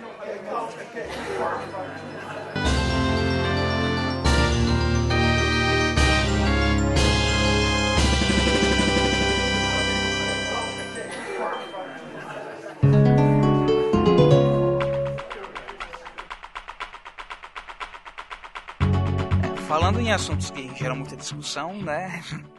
Além da timeline, a gente tinha, ainda tem, acho que até hoje um pouquinho, mas na- na- não como naquela época, todos os grandes mistérios em volta da, da grande relíquia dourada suprema do mundo de Hyrule, que é a Triforce. Aí em Ocarina of Time que a gente tem toda aquela história, e aí as três grandes deusas que criaram o mundo, uma criou a, é, o firmamento, outra criou a terra, outra criou a vida, e no ponto que elas partiram desse mundo para o plano superior delas, surgiu essa, essa relíquia que simboliza as três grandes virtudes: coragem, sabedoria e poder. E, enfim, esse, esse item ele está representado figurativamente na, na figura de Link, de Zelda e de, de Ganon, Ganondorf. Né? Cada um tem o seu, o seu poder, mas na forma de uma marca na mão deles. Só que muita gente acreditava que a, a Triforce fisicamente, porque ela existe fisicamente, né? A gente via até no jogo anterior, no A Link to the Past, que o Link toca nela no final, realiza realiza o desejo, em jogos posteriores. É, em, em todos os Zeldas até então, menos o, o Link's Awakening, o objetivo era sempre pegar um pedaço da Triforce. É, como um objeto, isso. Salvar a Zelda era, era meio que secundário. No final você sempre pegava a Triforce. No Zelda 1 ele Os começa explicando que a princesa Cacos pra juntar uma Triforce. é, quebrou a Triforce pra evitar que o Ganon pegasse ela. E você vai pegando um pedaço mesmo. Sim, no Zelda 2 você pega a Triforce da Coragem. Então você sempre tinha essa, esse elemento de, ah, eu conquistei a Triforce. No Ocarina of Time não, você ganha a Triforce da Coragem só fica sabendo horas depois. E no fim do jogo não se fala da Triforce. É a primeira vez, né, que o Link consegue a Triforce no Ocarina of Time, na timeline, assim, não é? Não, o, do Skyward Sword ele pega. Tu literalmente vai lá pro que seria o Sacred Realm, tu vai e pega cada Triforce, tu junta e faz a, a Triforce completa. Não, mas assim, quando ela passa a fazer parte dele. Ah, ela não.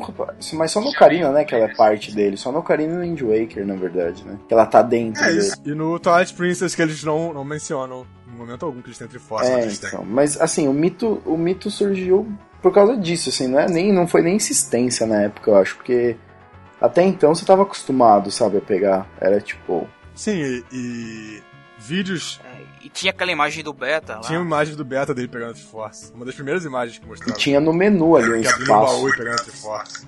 Ah, é Sim, verdade. tinha um espaço no menu. É, aquela Triforce entre os medalhões. e, Nossa, aí, enfim, surgiram várias. Uma verdadeira corrida do ouro, digamos assim, da internet de gente inventando as coisas mais mirabolantes.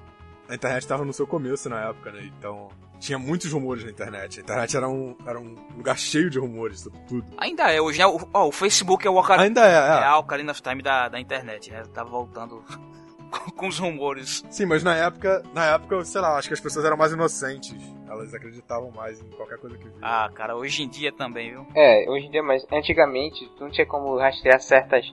a veracidade das fontes das pessoas, as pessoas criavam sites pra divulgar lá as coisas e tu ia na crença de cada um. Hoje em dia tu pode confirmar uma coisa se é verdadeira ou não, ah, mesmo que muito bem bolada, umas, uns, uns boatos, mas tu tem como Sim, chegar à fato. veracidade hoje em dia. É mais fácil. É, hoje em dia, assim, um rumor pra, pra ganhar um tamanho desses, assim, é mais quando um site de notícias faz de não checar as fontes. Mas não. Não dá pra eu chegar maliciosamente e falar que eu peguei a Triforce no. sei lá. no Twilight Princess e criar uma, uma teoria maluca e ganhar atenção pra caramba.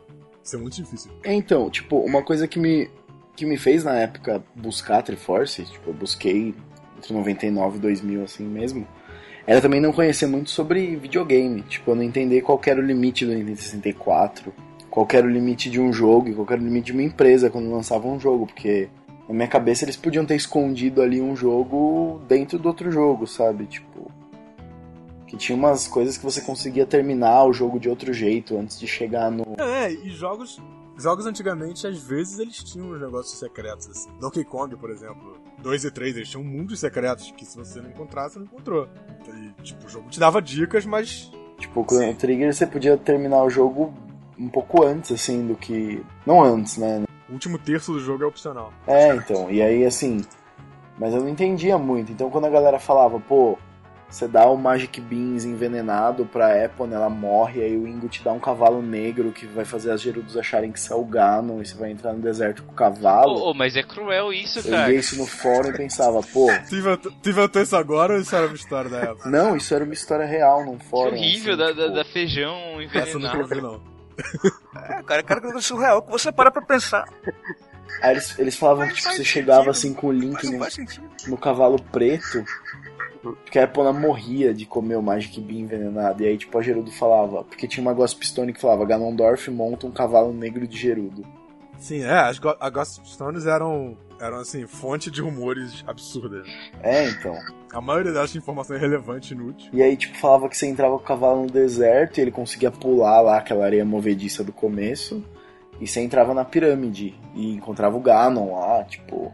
Pô, e aí na pirâmide você pegava a Triforce, o que fazia sentido, porque afinal você realmente lutava contra o Ganon na pirâmide no outro jogo.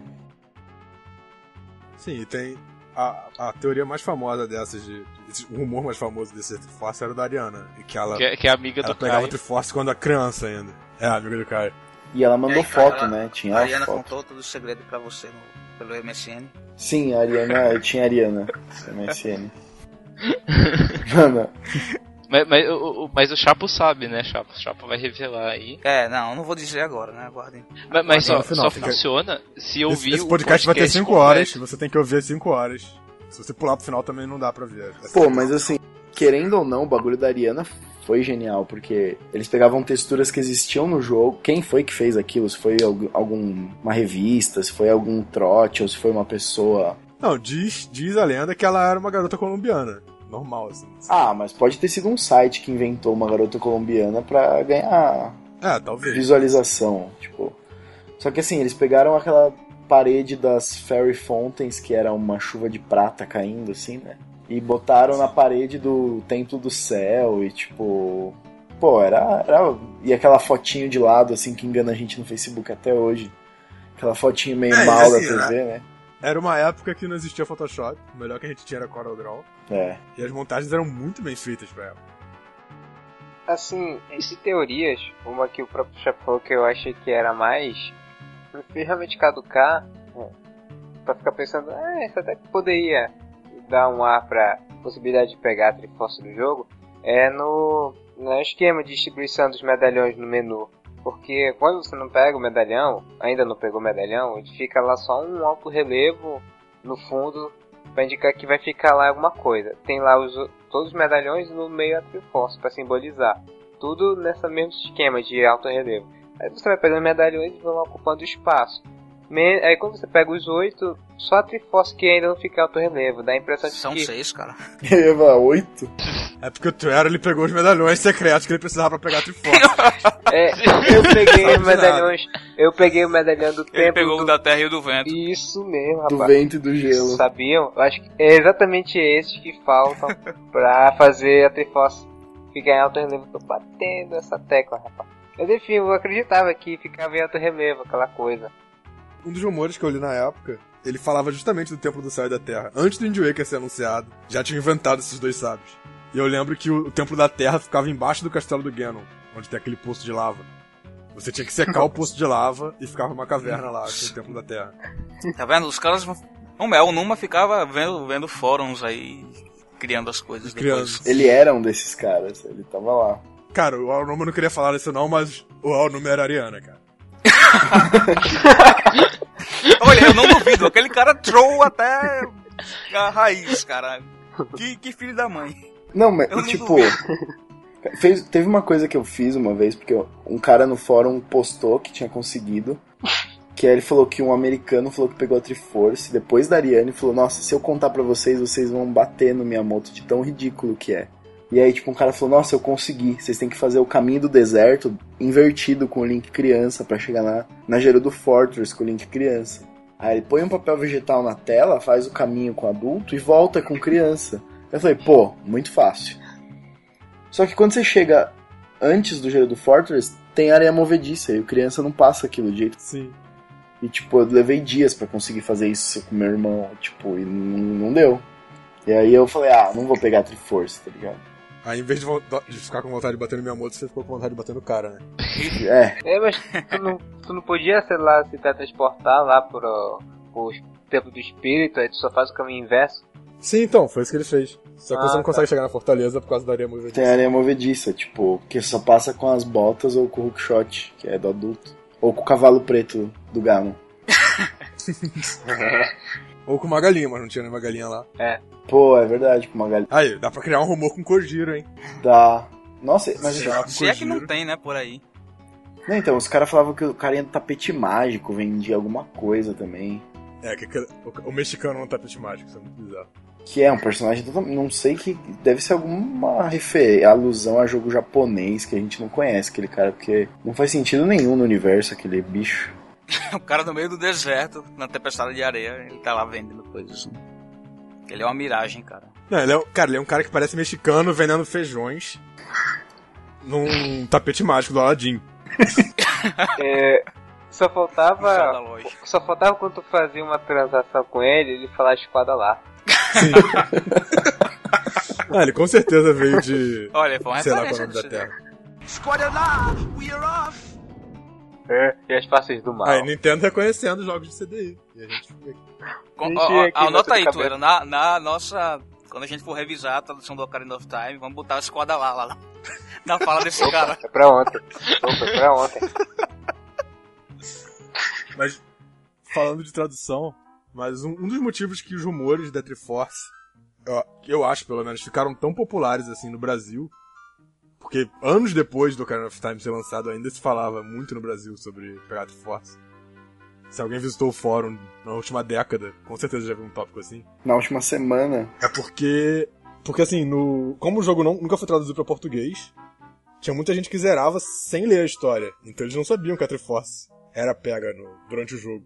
Então muita gente ficava acreditando que tinha Triforce no jogo em algum lugar secreto. É uma coisa similar que acontecia com, com a identidade de Shake. Que volta e meia aparecia alguém que não sabia que o Shake era Zelda por algum motivo escuso, porque não leu o texto do jogo. Alguém que está ouvindo agora o podcast descobrindo, né? pois é, amigo. Ah, spoiler, spoiler, spoiler, desculpa. Mas assim, eu, eu vi muita gente que via o final do jogo e achava que o Shake se teleportava e a Zelda aparecia. Não que ele se transformava. É, não Nossa. acredito nisso. Eles têm que ter uma imaginação. Ele só trocou de lugar com ela no mundo, sabe? Tipo, foi uma troca equivalente entre o, o Dark World. É. ah, isso era algo muito comum na época também. Não, mas eu acho que tinham. ter tópicos no fórum falando sobre isso. Eu, eu tinha um amigo que Não, falava mas eu, isso. eu reforço essa tua teoria, porque se o cara, é, nem digo nem por questão de tradução, mas realmente uma- pegar uma criança que pega o jogo e não presta muito no texto e vê, pega só as imagens, no começo do jogo, quando árvore que tá explicando lá a, teoria, a criação do mundo, naquela toda CG zona toda, mostra aquele triângulo, a é, fica gravado na mente do cara. Eu tenho que pegar essa coisa. Eu não sei o que é, mas Sim, é. é muito grandioso. É muito divino, preciso ter essa coisa. Seja o que for. Aí no final perguntava pros caras, tá, se. E se você pega a Triforce no jogo, você vai fazer o que com ela? Vai virar enfeite? Tirar foto e colocar na internet que você conseguiu. É. Você ser- ganha. Olha aí, foi o primeiro achievement da, da história. Você ganha 500 rupias. Na verdade, não foi o primeiro porque ninguém pegou, né? É, uma coisa que eu. É, não, eu fui me perguntando isso, acho que tu efetivamente pega a, é, a Triforce, eu fico pensando, pô, bem que podia rolar um upgrade no próprio Link, por exemplo, o Ganondorf, o Ganondorf efetivamente fica mais forte quando ele tá com a Triforce quando ele tá sem. Quando, por exemplo, o Link fica com posse da Triforce da Coragem, ele não fica mais pomposo nem nada, é o mesmo Link, só que ele tá com um triângulo dourado na palma. Ah, ele fica mais corajoso. Ele já é corajoso pra caramba. Existem teorias meio que jogadas por aí que meio que tentam dar uma finalidade pra Triforce da Coragem. Por exemplo, o Link adulto não, não fica paralisado pelos, pelos zumbis. Coisas desse tipo. Acontece isso? É, os zumbis da cidade. Os zumbis do castelo do Ganon continuam te paralisando por algum motivo. Ah, até que eu entendi porque ele ficar com medo do, grito. Não, eu sou corajoso. Isso daí você. Só- mas eu acho que um, um- mas eu acho que o único efeito é mais na história do que no gameplay mesmo. É que a gente vê do efeito da Triforce da Coragem no Touch Prince, porque o fato do Link virar lobo é porque a Triforce faz ele virar aquele e não faz salvando ele. Ah, é verdade. É, É, tri- o- os efeitos da Triforce em geral parecem ser transformações. Porque o, o Ganondorf vira Ganon por causa da Triforce. O, a Zelda, quando ela se transforma de Shake em Zelda, dá a entender que é por causa da Triforce também. Porque brilha a Triforce na hora. Sim. Então, não sei. Parece que o efeito da Triforce é transformar as pessoas em coisas, dependendo da condição.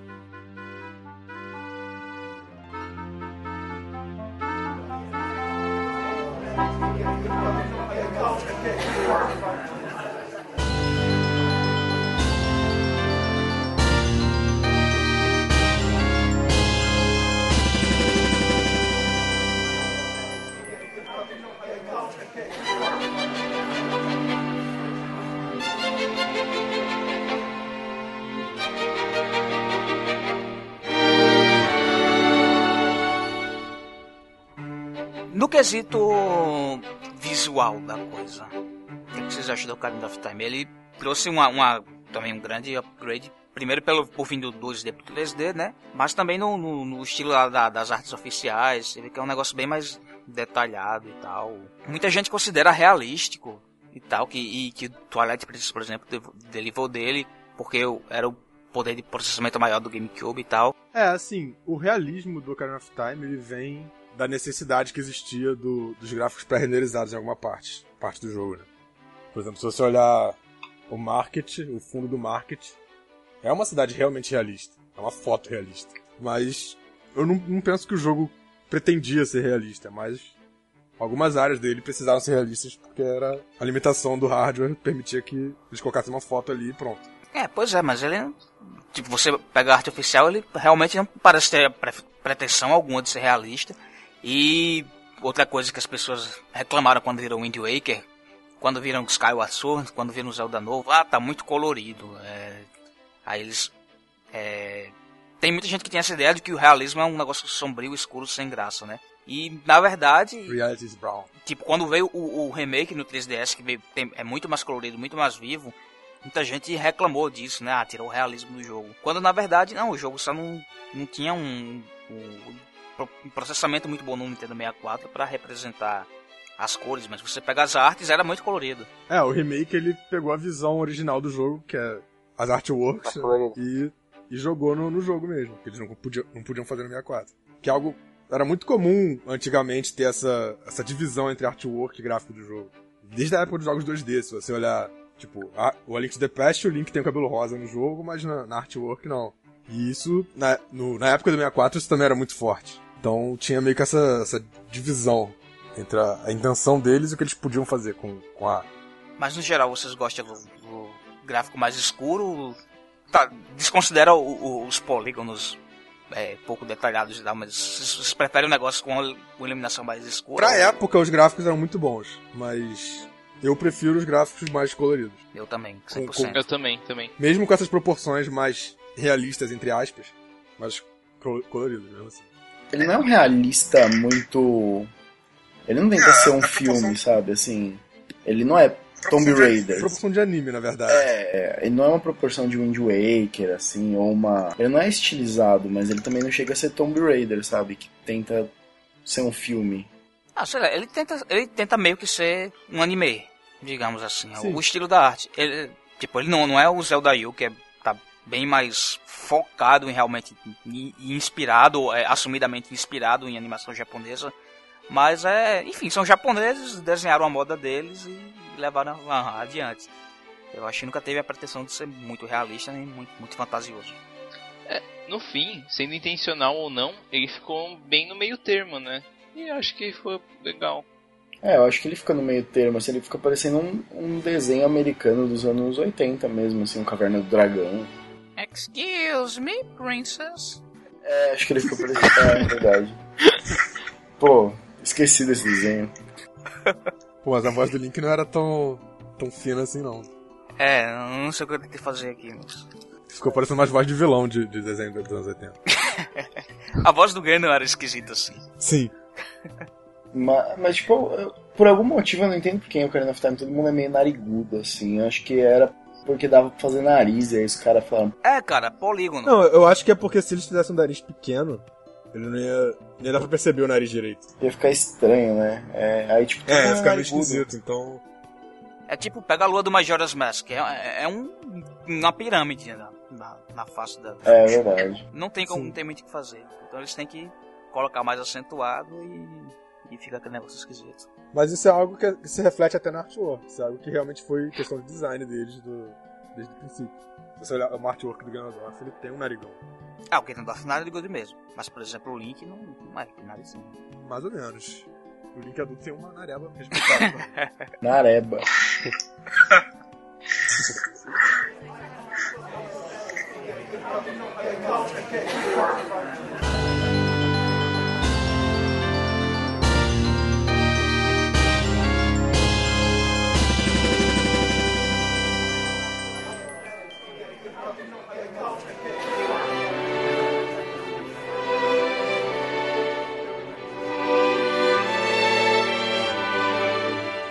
chegamos agora ao que talvez seja o, grande diferencial realmente do jogo, que é o gameplay, né? As mecânicas de combate, de, de exploração do mundo, de re- resolução de puzzles. Foi o que definiu os jogos subsequentes, né? Todos os jogos em 3D têm todo aquele jeitão de Ocarina, que é um jeitão muito bom, né? O pessoal começou a cansar depois porque eles não, não tiveram muita originalidade em alguns pontos. Mas na apresentação do jogo ele é, é muito divertido de se jogar, é muito. Acho que os controles são muito bons. Sim, os controles do Ocarina são, são a grande chave, o grande tipo, mérito do jogo. Que eles pegaram realmente e fizeram um gameplay 3D muito sólido. Não é perfeito, te- foi, foi aprimorado com o tempo, mas eles acertaram muito nisso. Com, com o targeting. É, a Z- o Z-Target foi uma, uma das grandes sacadas. Talvez, talvez a grande sacada de gameplay do Zelda, né? Tipo, foi, foi pioneiro nisso. O Mario, por exemplo, que veio antes, ele não tinha isso. E, tipo, eu jogava Mario e ficava meio tonto. Era um negócio. Você tinha que ficar girando a câmera pra cá e pra lá. Eu achava meio desconfortável. É, eles pegaram bastante do, do gameplay do Mario e, e incrementaram sobre ele. Criaram mais um dinamismo maior pro combate e tal. Já que o jogo não tinha tanto foco na plataforma mesmo, né? Pular sobre, sobre obstáculos. Então eles tiraram um pouco o foco da câmera e jogaram mais pro combate. É um combate que criou uma coisa que nós vemos refletidos até hoje em jogos de ação, como por exemplo no próprio Dark Souls. Nós vemos vários esquemas de combate de Zelda naquele jogo. Sim. Sim, é. Não, jogos de ação em geral mesmo. Tem muito de Zelda. Se você olhar um jogo 3D de computador que tinha antes de, de 98, 96, quando lançou o Mario e Zelda, você vai ver que o- os controles eram completamente diferentes e eram ruins, assim, muito difícil de jogar hoje em dia. Mas depois disso, o, o que o Zelda e o Mario fizeram virou o padrão. Tem até uma coisa que eu, eu gosto de pensar, eu gosto de lembrar do Ocarina que, tipo, é, foi o primeiro Zelda 3D, do mesmo jeito que o Mario 64 foi o primeiro Mario 64 3D. E, assim, embora ele não seja um jogo de plataforma, então ele, ele não era um jogo de plataforma, então eles decidiram cortar os pulos, por mais que pulo fosse, talvez, no Mario 64 é o melhor jeito de mostrar que o ambiente é 3D, é você poder pular na plataforma livre em qualquer direção. E aí no Zelda eles tiraram pulo, eles, ele salta automaticamente de uma fenda para outra, assim. Mas eles colocaram uma coisa que é a visão em primeira pessoa nos itens. Tipo, os itens usam a visão em primeira pessoa. Sim, é. Eles, trans- eles transplantaram a terceira dimensão pros itens ao invés do- da plataforma. Né? E aí quando você pensa nisso e você, tipo, pega e começa a jogar Ocarina of Time, você vê que tudo no jogo, assim, é, o level design é muito bom pra te mostrar que é 3D o jogo. Porque você já com- a casa do Link não precisava ser em cima da árvore, assim, exatamente. Ela tem casas Kokiri que não sobe uma escada. Mas você só, você, só pra você poder, na hora de você sair da casa dele e descer, já assim, pô, me mexi em todos os eixos aqui, pra cima, pra baixo, pra um lado e pro outro, sabe? Tipo, pelo menos é essa a sensação que eu tenho, assim. A casa do Link é a única casa em- na eu queria que é em cima de uma árvore que precisa de escada, o resto tudo é, é na na altura Sim. do chão. É. Assim, elas não são todas no mesmo nível, porque tem. Tem árvores. A Vilarejo de Coqueirinha tem dois níveis de chão, mas são todas no chão. Sim, a Adriano que quer na árvore. Eu concordo contigo é, que tu falaste, Kai. É, principalmente porque como era, era a primeira vez que tá fazendo o Zelda 3D, era normal que os puzzles fossem refletidos na exploração desse universo 3D. Se você parar pra perceber a, o problema e a solução dos puzzles, do- dos dungeons desse Zelda, basicamente era tu localizar, por exemplo, um olho em um espaço tridimensional e atirar alguma coisa nele. Por exemplo, tem um olho lá no cima daquela parede. Tu só poderia ver a profundidade e a altura dessa parede no universo 3D para mirar nele e atirar. A maioria dos puzzles é isso, é tu explorar o universo 3D, porque era isso mesmo que os caras estavam estavam explorando o universo 3D e as ideias de puzzle refletiam em cima disso. Sim, e isso era muito notável na primeira dungeon também, porque durante a dungeon você tem que trabalhar pra subir, pra você poder quebrar aquela, aquela teia no chão e descer. Então tem um, tem um elemento vertical muito forte. E quando você chega na, na- no chefe, a luta só começa quando você olha pro alto, né? Pra, pra encontrar os olhos, o olho da, da goma. E é interessante perceber que toda a Flash que eu queria, além de ser uma introdução básica pro jogo si, é uma introdução para as mecânicas. De como controlar a câmera, de como tu andar girando a câmera, como tu fazer o pular em plataformas, explorar é, um espaço fechado. Tudo lá na floresta, antes mesmo de tu entrar na, dentro da árvore de cor. É um tutorial feito certo. É isso. Vamos resumir assim, ele não, você não é obrigado a ficar explorando, mas você tem lá todos, o- cada, cada personagem lá, cada NPC, ele tá lá pra te ensinar uma coisa. De certa forma, você, você é obrigado a explorar porque você tem que pegar o escudo e a espada. Mas ele não, ele não te carrega durante essa exploração, ele te fala, vai, vai fazer essas coisas.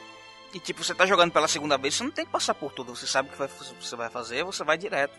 Não é como Skyward Sword, por exemplo, que você vai, vai perder duas horas da sua vida de novo, fazendo tudo que você já sabe. Então é uma coisa. É o, é o jeito certo de se fazer, tipo, você tem as instruções disponíveis no jogo, né? Porque negócio de ficar no manual era porque era limitação de jogos antigos mesmo, não é? Não é uma coisa, manual é uma coisa defasada. Não é uma coisa que se deva voltar, mas. É, se bem que na, na época o, manual da Ocarina of Time era bem completo. Sim. Ele tinha todas as, as mecânicas e tal. É, porque ainda tinha essa cultura, né? Ainda tava na- numa fase de transição. Depois que a galera viu que isso era gasto de dinheiro à toa, ninguém mais lia manual, o jogo já deixava já. Primeiro que os jogos já estavam botando tudo na sua mão, né? Mas, tipo, ele não precisa botar e ele pode ter no, dentro do jogo bem incorporado o, o tutorial. E eu acho que a Coquery Forest é quase perfeita nesse, nesse sentido. É muito bom o, level design da coisa. É, não, até não só pra te ensinar a jogar, mas pra te dar a noção do que é 3D, porque se pensar num jogo 2D, qualquer lugar que você bate no inimigo, você tá batendo no inimigo. Agora, os primeiros inimigos que você vê em Ocarina of Time são aquelas decubabas que se elevam e você tem que bater no caule delas.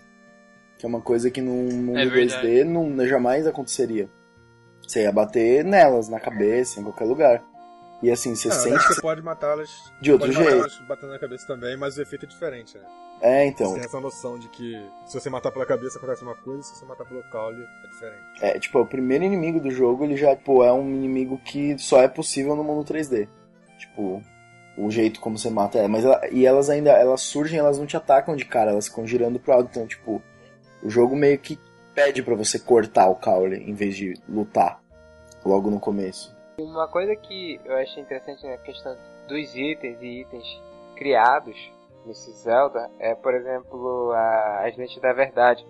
Que se vocês pararem pra você eh, pensar a nível de programação e design do jogo, basicamente o que a lente da verdade faz é deixar habilitar, desabilitar a visualização de certas coisas no mapa, ou na visão do Link, como as paredes invisíveis, ela basicamente é uma parede, uma textura de parede, mas que ela não tem sistema de colisão com o personagem. Ela, o, o personagem atravessa ela direto. E o que faz, na verdade, é apenas mostrar a outra face dessa programação. Aí é uma ideia bastante interessante que é uma exploração da programação em 3D, do universo 3D e mostrar como, ao invés de uma coisa aparentar ser uma coisa, na programação é outra coisa.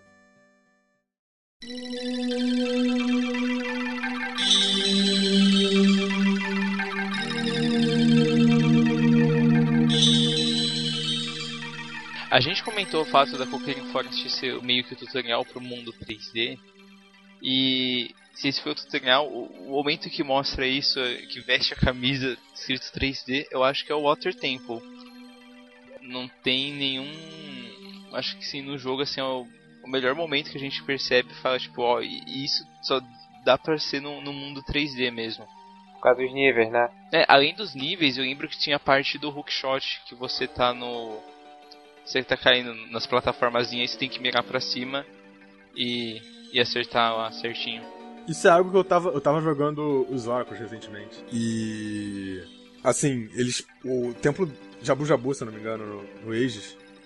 Eles pegaram essa mecânica do Water Temple e tentaram jogar para um jogo 2D. E eu, pelo menos, achei que ficou muito ruim. Porque justamente não, não tem esse elemento 3D do jogo. Então. Ficava um negócio meio forçado. Então realmente o, o 3D facilita bastante o Templo da Água. Que não é um tempo tão difícil assim. Você entra na, naquela torre central, do- na estrutura central do Templo da Água. O, o puzzle ali é você olhar pra cima e, e jogar o gancho. Tipo, é um puzzle isso. Sim. Num 2D, E olhar pra baixo e descobrir que tem uma passagem. É, você, é, você su- ir subir a água e olhar pra baixo e ver a passagem. Tipo, é um puzzle que só existe num 3D e, querendo ou não, é divertido fazer isso no 3D. É, e vocês lembram que é, tem- tinha uma sala que era debaixo d'água, que era um redemoinho. Aí a gente tinha que ficar em tal posição na sala com as botas pra mirar com o rockshot pra sair do redemoinho. Nossa, mas essa é horrível essa sala. Sim. Por exemplo, era, era só nesse templo, eu tinha outro templo que pra abrir uma porta, tu tinha que é, mirar numa tocha pra flecha passar pela tocha pra atingir um- uma outra tocha que tava apagada, pra acender outra tocha. Vocês lembram disso? É, isso eu acho, eu acho que isso tinha em outros tempos também. Não sei se tinha. Eu acho que tinha só no Gerudo Training. Tem isso no Majora, no primeiro templo, mas assim, é no Majora, é depois. Eu acho que no Ocarina foi nesse o primeiro. Não, eu lembro disso no Tempo do Fogo, com certeza tem uma parte assim. Só que não é móvel. Você só vê a, a- a tocha acesa, a tocha apagada, se posiciona e atira. Se tem uma parte que tem uma plataforma móvel com isso, eu não lembro. Tem a parte do, da- dos quadros que você tem que mirar no fogo e acertar o quadro também. O que? No, no Tempo da Floresta? É, eu acho que é isso. Não, tu não tem que acertar o fogo, não, é só acertar o quadro. É só o quadro. Ah, minto. É. Por falar em floresta, uma parte que, que, que, tipo, os caras conseguiram brincar legal também é no. Quando você passa no corredor e começa a distorcer, assim. Uma jogada bem legal. Sim, isso é bem legal. Nossa, muito bom. Aí a outra sala tá é, toda bagunçada, aí você tem que ir pra mudar a visão que você entra na sala. Pô, tem uns puzzles que são empurrar bloco quando é de baixo, assim. Acho que o Tempo da Floresta é talvez o melhor do jogo. Junto com o da água. Haters gonna hate, mas o da água é, é excelentemente desenhado, porque ele é. Tudo, que isso, tudo isso que vocês já falaram. O da Floresta eu não gosto tanto, não. A única coisa que realmente é, complica nosso relacionamento com o Templo da Água era porque certas coisas não eram bem intuitivas pra ficar seguindo. A gente não sabe, a gente podia, a gente esquecia aonde ficavam as alavancas pra mudar o nível da água. Era meio chato. Você tem que ficar sempre acessando o inventário pra ficar tirando e botando as, as botas de ferro, tirando e botando, tirando e botando. Uma coisa que foi muito bem corrigida no remake do 3D, em que fica mais intuitivo onde ficam as alavancas e as botas agora são itens. Então, com um clique, tu fica tirando e colocando elas. Então, esse, esse negócio das botas, com certeza, era um, era um erro que precisava ser corrigido. Agora, É um problema de gameplay, né? Não é um problema É, isso. Agora, quanto à posição dos negócios, do- das marcas lá de mudar o nível da água, vocês realmente acham que, tipo, era, era uma coisa irritante, era uma coisa ruim, mal feita, que precisava ser corrigida? Ou, sei lá, eles deram. Era uma questão de memória. Era só você lembrar que, que tava ali e pronto. Não era necessário realmente corrigir, na minha opinião. Então ele acabou dando uma nerfada no, no templo, né? Tipo, ele não. É, não chega a ser uma nerfada porque não era, não era algo difícil lembrar que o, o- o nível médio ficava na, na torre central, o nível. Tipo, mas era o que as pessoas é, mais reclamavam. Tipo, as pessoas acham difícil porque elas se perdem Sim, lá dentro. E um detalhe do Templo da Água que eu acho muito engraçado é que sempre tem gente reclamando que o, o item vento de farol é inútil, né? Sendo que se você usar ele bem no Templo da Água, ele te poupa um tempo absurdo. Porque ele permite você chegar rápido nesses lugares de troca de, de nível. Bom, recentemente, quando eu tava rejogando Ocarina pelo 3DS, aí quando eu cheguei no Tempo da Água, com a minha mentalidade com que eu sabia que eu lembrava que eu tinha que fazer, eu fui lá fazendo, eu encontrei lá umas coisas que me travavam no começo, mas não me travavam quando eu rejoguei. Fui pegando a chave, não tive o problema que eu tive quando eu joguei pela primeira vez que eu não, não achava a chave para abrir alguma porta, eu tinha que ficar buscando, eu não achava. Eu acreditava que faltava a chave e tal. Mas nesse tô tranquilo, eu tava jogando e tal. Quando chegou perto do final, eu olhei pro mapa com a bússola, percebi que tinha uma sala que eu não tinha acessado. Mas eu, ou porque não achei a entrada dela, ou por preguiça, eu deixei ela achando, ah, é só um baú, deve ter, sei lá, rupi lá. Aí eu ignorei.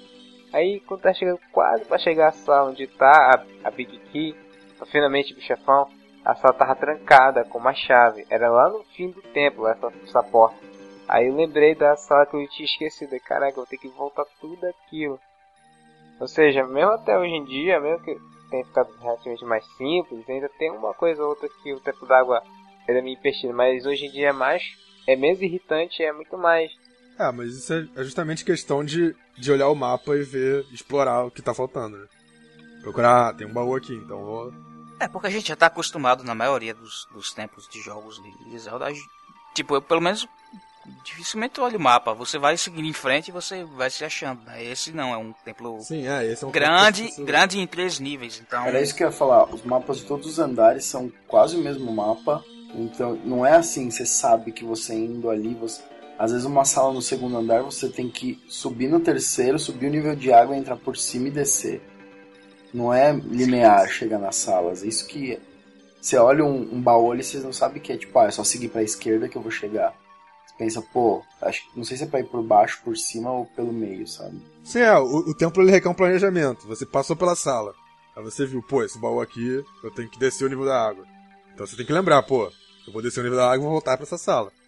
Aí você muitas vezes tem que voltar por outro caminho pra sala. É, porque aí você desce o nível, desce um bloco e tampa a porta, é. alguma coisa assim. Se você quiser passar, realmente não dá pra você sair andando e pegar tudo. Você tem que planejar o que você vai fazer. É isso que a galera não gosta, mas na verdade eu acho um dos melhores templos, assim.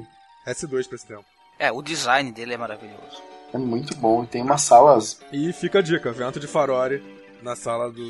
Principalmente no. pra aumentar o nível pro terceiro nível de água que é a sala mais difícil de alcançar. Isso aí.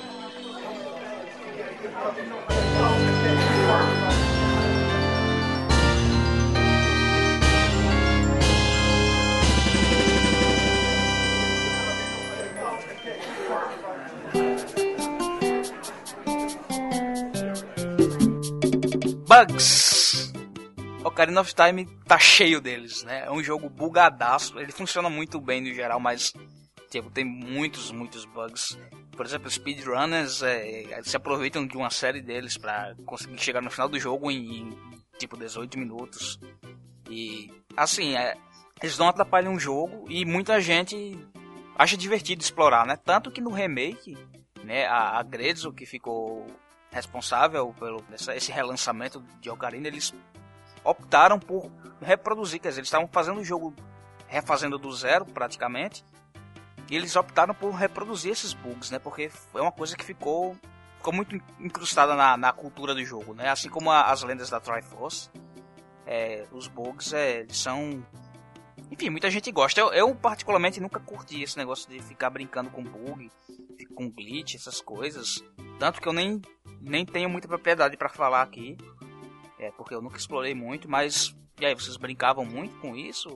Vocês conhecem os bugs bizarros? Pois é, eu, eu também nunca fui muito de, de, brincar com bugs, mas.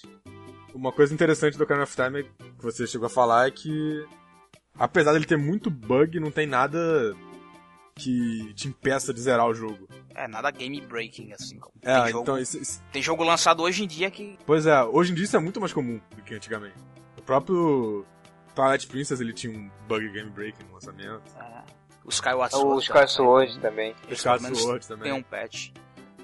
O Ocarina of Time, o máximo que ele teve, se eu não me engano, era a versão 1.0 que você podia salvar no meio da luta final e ficar sem a Master Sword. É, isso era um bug. Isso era um bug forte. Mas assim, isso mostra que, apesar do jogo ter muitos bugs, ele foi bem testado. Eles só não. só testaram as partes que realmente. os bugs que realmente causariam danos, né? Ainda mais que vindo. Era o primeiro Zelda de todas, tu poder esperar o, o, pior dos bugs a ponto de parar teu progresso no jogo, mas é, nada, realmente nada que te pede progredir. Então é uma baita de um parabéns pra Nintendo por ter conseguido essa proeza. Foi um trabalho dele conseguir isso. Eu também não ficava catando bugs, eu gostava mais de ficar vendo pessoas achando bugs no jogo. Eu ficava, caraca, olha só o que o cara fez. Mas teve um que eu usei em benefício meu porque eu realmente não tive saco de fazer isso. Era ficar pegando escultura infinita. Como eu não tinha saco de ficar catando esculturas pelo mundo, eu queria logo pegar a carteira maior. Como é que era? É, tem um buraco num, na árvore perto do, lá do castelo de Irule que você entrava, aí lá tinha umas paredes que tu explodia. Tu explodia lá, lá tem uma gol de escultura. Aí você liberava a gol de escultura e deixava lá na mira. Aí entre a escultura você ficava o teletransporte, o pilar, aquele pilar de luz. Aí você equipava o bumerangue. Você jogava o bumerangue para pegar lá a gol de escultura e dar uma cambalhota. É, o token. Aí enquanto o Link vai pegar o, o token da gol de escultura, aí ele está sendo teletransportado. Nisso, o jogo lê que tu pegaste a escultura ao mesmo tempo que ficava lá. Aí quando você volta lá pra dentro, lá tá de novo a gol de escultura. Aí você repetir isso de infinito pra ter quantas esculturas você quiser. Só no cheats, hein? É, um cheat. Eu conheci esse glitch por causa do da Nintendo World, eu acho que eles publicaram. Aham, uhum, todas as Gold Esculturas na maior moleza chamava o cheat. É, eu tava pensando. Cara, tipo, deve ser muito bizarro eles terem feito o Ocarina of Time 3D. Aí, tipo, eles testam um bug Aí só que aí não aparece o bug, né? Tipo, é, essa parte tá funcionando, tem, tem que mudar pra não funcionar. Teve que quebrar aqui o negócio. Ah, esforçar os bugs é mais fácil do que consertar eles, muitas vezes. É, provavelmente eles tinham conhecimento e tal, né? Mas deve ser muito estranho, tipo, pô meu, você fez essa parte aqui, ela tá funcionando normal. Porque esse, esse bug, por exemplo, seria muito fácil. É, é porque o Link tá teleportando antes de setar uma flag, mas é tranquilo, assim, refazer o bug. Contanto que você entenda o bug, é fácil refazer ele. Eu acho que o mesmo princípio desse bug é o de trocar os itens por garrafinha, né? Que você, você pega o peixe, Sim. Aperta start, troca pelo item e aí, tipo, o item vira uma garrafa com peixe, aí você fica com mais garrafa. É a mesma é, coisa. Esse, esse glitch eu cheguei a usar uma vez no. Porque tem aquele item inútil da, da Begone Sword, né? É, eu troquei isso e a Dekunut. A, nota, a nota fiscal. É, a nota fiscal, verdade. Ah, Dekunut não. É, é uma nota fiscal da, da Sword. Aquilo eu cheguei a trocar pra garrafa uma vez, mas eu nunca usei muito, porque quatro garrafas era suficiente. É, então, eu não usava porque também eu queria o jogo, tipo, completinho ali, sabe? Eu não queria não ter um item que os caras desenharam pra eu ter. Eu ficava meio receoso, assim, achava que aquela memória, minha memória do cartucho ia durar pra sempre, ia mostrar pro meu filho. Sei lá, não queria que tivesse com bug. Tinha, tinha mais bug? Eu lembro, de, eu lembro de ter muito bug, mas alguns era tipo. Ah, tinha muitos você tocava a canção e a nave ficava presa em algum lugar, perto dos medalhões das, das Spiritual Stones, eu acho. Bugs que eu me lembro, tem. Tem o do Deku Stick. Se você quebrar ele de uma forma certa, o Link fica carregando o Deku Stick quebrado, que é tão forte quanto a Master Sword. Sim, você caindo e batendo ele na parede, né? É verdade. É. E tinha um também que era com. Não era bem um bug, era uma mecânica um pouco mal feita. Que era se você usasse o escudo sem, sem usar o target e apertasse o A ou o B, eu não lembro qual dos dois, acho que era o B, o Link dava uma estocada. Que dava pra você fazer isso muito rápido. Era a forma mais fácil de causar dano no jogo. Ficar fazendo isso repetidas vezes. O, co o co co Cosmo Combo, quem, quem que faz rápido lá? É o Cosmo? É Cosmo. Ele mata a goma assim, né? Sim, é, você mata os chefes muito fácil com isso. Você dá, sei lá, muitos golpes em muito pouco tempo teve um negócio que é, não é bug, mas tipo, teve uma coisa que eu nunca consegui fazer. Eu não sei se vocês já conseguiram. Que é encostar numa borboleta com deco stick pra ela virar fada. Existe isso? Tipo. Cara, eu já ouvi falar isso, mas eu nunca fiz. Todas as revistas falam isso e eu nunca, nunca deu certo. Eu fico passando, aí eu bato e não funciona, assim. Eu tenho a impressão de que isso. Enfim, eu acho que é de, até por uma Ghost Stone, não sei, alguma coisa. É, é como se fosse algo planejado, mas eu realmente não é, esse com certeza não, não seria um bug, seriam, seria algo planejado. Porque as fadas aparecem em contextos muito bizarros, né? É, não. Você toca Song of Storms num lugar X, toca Samsung em outro, e aparece uma fada do nada, às vezes é só uma bolinha, é, eu não sei o que... É, a fada gorda que cura mágica. De onde é que os caras tiraram aquilo?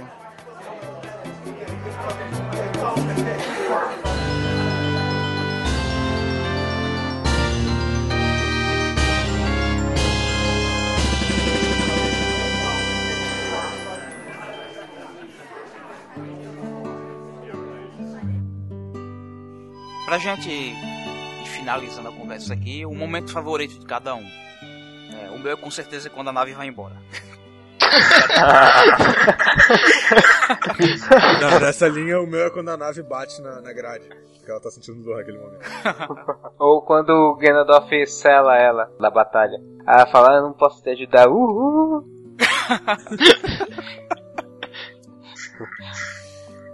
Falando sério aqui agora, de momentos favoritos meus, é, a, puxada mais Sword é muito icônica pra mim. Como a cena acontece, quando a música acontece, tudo, o contexto em que ela acontece é muito importante pro personagem.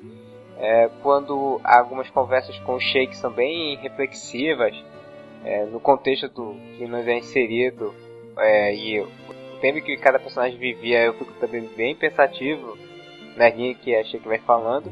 E uma coisa que não podia faltar é quando a batalha final contra o Ganon, é, ela foi feita propositalmente para ter um tom épico e o tom épico nela é exacerbado.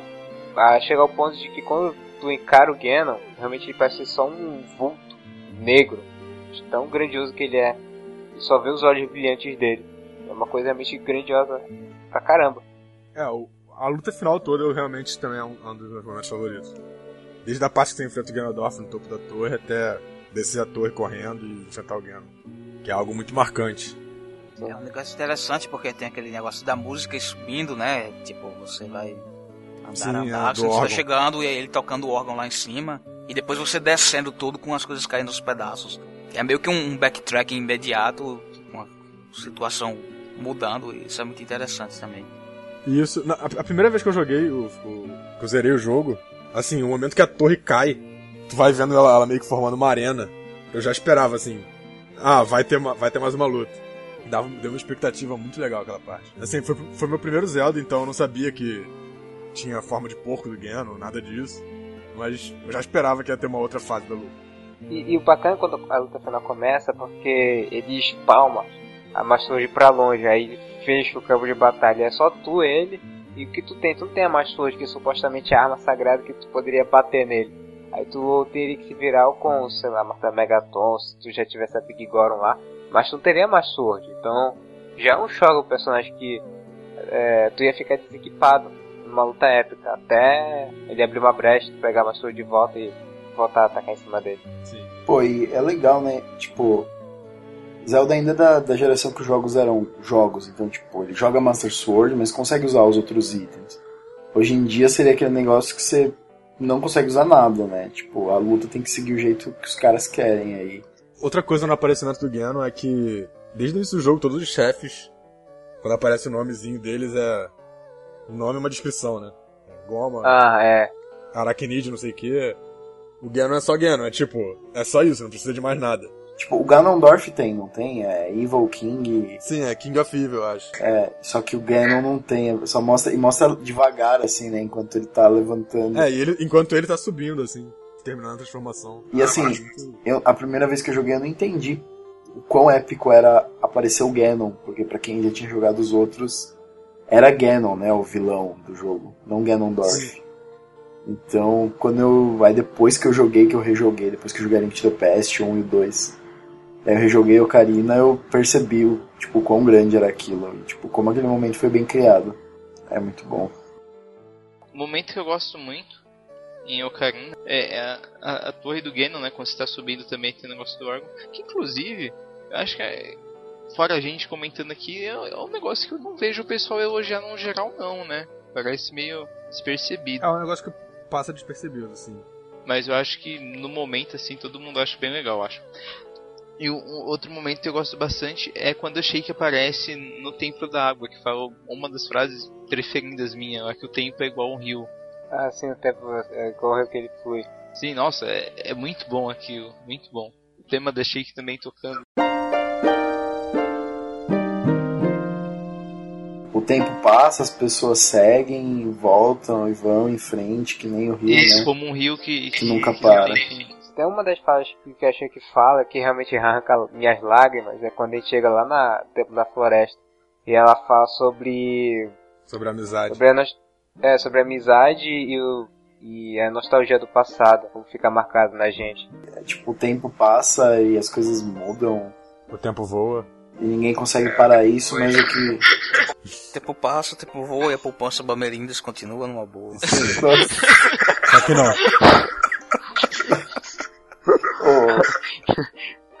Detalhe, metade das pessoas que vão ver esse podcast não vão.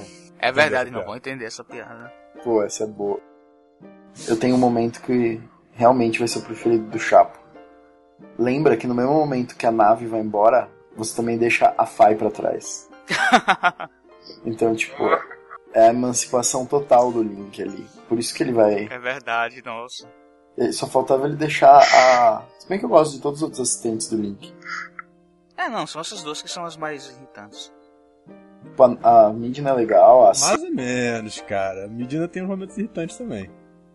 Ah, é. é. Vai ficar bacana, vai ficar bacana. É porque assim, a Midna e a Fai também. A Midna e a Fai elas têm o lado delas importante na história e o lado delas sidekick que fica te dando dicas. E os dois são muito chatos quando eles são sidekicks que ficam te dando dicas. Só que a Fai faz isso mais, com mais frequência. É, tem, tem muita coisa, né? Tipo, ela faz com mais frequência porque é mal projetado, mas isso é outro assunto, né? É, meu momento preferido é quando você vem Dark Link e a sala muda de. muda o fundo, assim, da sala. É, a batalha com o Dark em si é muito bacana.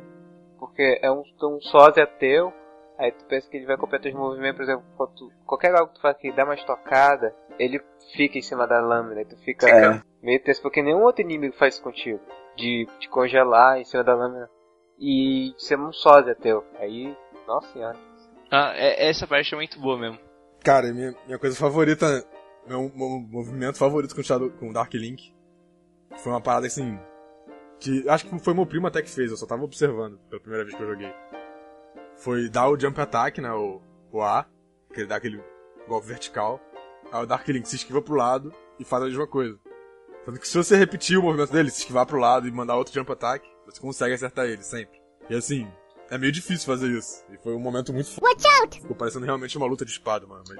É que realmente o, o inimigo também estava. Ele respondia às suas ações e dá a impressão de que realmente era um.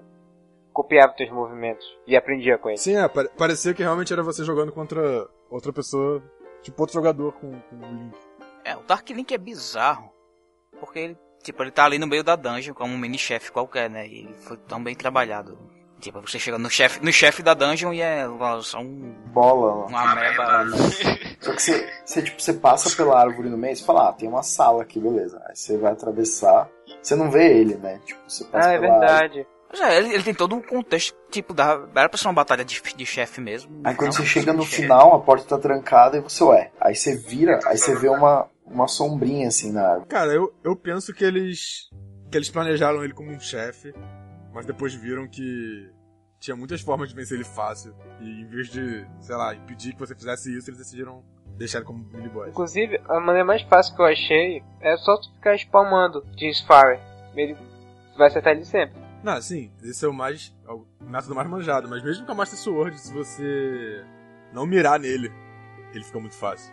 É, então, é a mirar. É só, você, é só você não mirar nele. Você aprendeu a mirar o jogo inteiro, né? Tipo, É, só que você faz isso direto. Então, já é instinto já você mirar no inimigo. é, é bom porque, tipo, ele não defende seus golpes com o escudo, ele dá outro com a espada, que anula o seu. É, Sim, aí você fica batendo espada. É muito bom. E se você quiser, você fica assim pra sempre, só que ele sempre consegue te acertar, na verdade. Nessas. Se você estiver mirando. É, o momento que eu também gosto, né, ver um momento mais é uma coisa do jogo em si, é, é as músicas em si. São músicas tão boas que, pra mim, é uma das trilhas mais favoritas minhas do Koji Kondo. Que a maior, que o- a coletânea no geral é a minha favorita, é desse Zelda. Tanto é que ele vive se repetindo os Zelda subsequentes. Eu concordo, é, eu acho que, que é a única coisa assim que o Ocarina of Time talvez se mantenha como, como no topo pra mim, sabe? As músicas dele são muito boas. Eu não sei dizer se a soundtrack dele é minha favorita, não. Apesar de ter algumas músicas muito boas. A música do deserto, com certeza, tá entre as minhas favoritas de todas. É assim, ele tem as, as músicas mais memoráveis.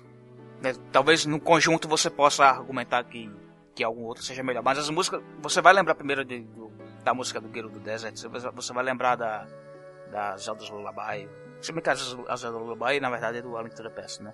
Sim. É, E, por exemplo, uma coisa estranha, o Ocarina of Time não usa o tema da série, no momento algum. É um dos poucos Zeldas que não usa. Mas no Hyrule Field o tema, ele tem uma parte que é meio uma reminiscência assim do tema da série. Se você ouvir ele Bem assim. pouco.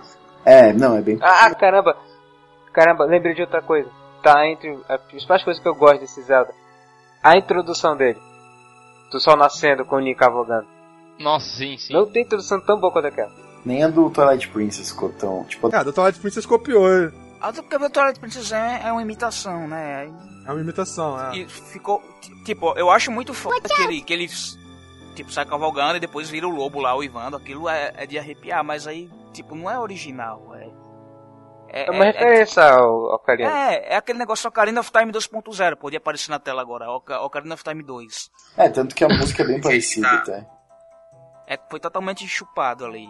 Embora Sim. bem, bem feito. Ah, mas é, foi feito pra isso nesse jogo. É, mas é o que é.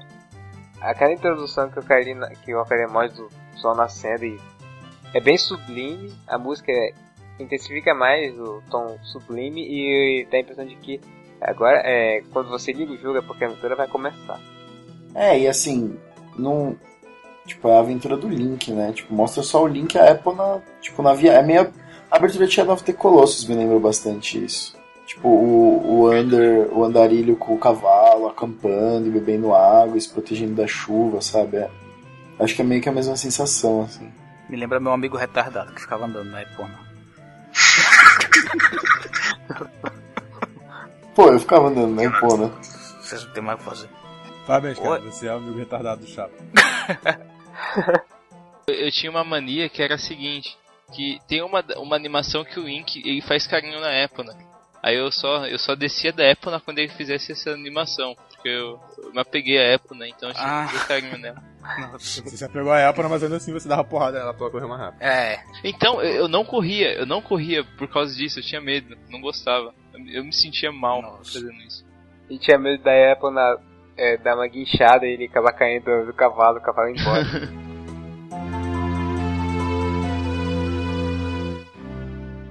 Eu acho que eu poderia citar como um, grande momento aqui o exato final do jogo. Depois que passou os créditos do jogo e tudo mais, é, inclusive eu também acho um dos melhores créditos de Zelda. Tipo, tem, toda aquela festinha lá, você tem um filminho. Eu gosto de, de quando tem um filminho consideravelmente longo para recompensar você por ter chegado ao final do jogo. É bem legalzinho. Mas aque- aquele final, tipo, que o Link voltou no tempo, aí ele chega na, na sala lá da, da Zelda, eles se, se olham, né?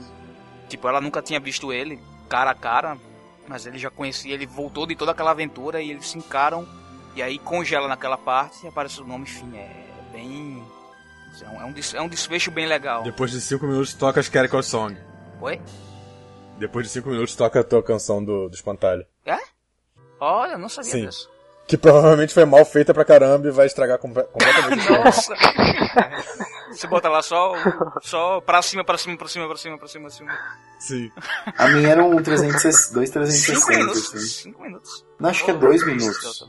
É, eu não sei se é 5 minutos, mas tem que esperar um tempo razoável. É quase um tocata som. Depois de dois minutos toca só música.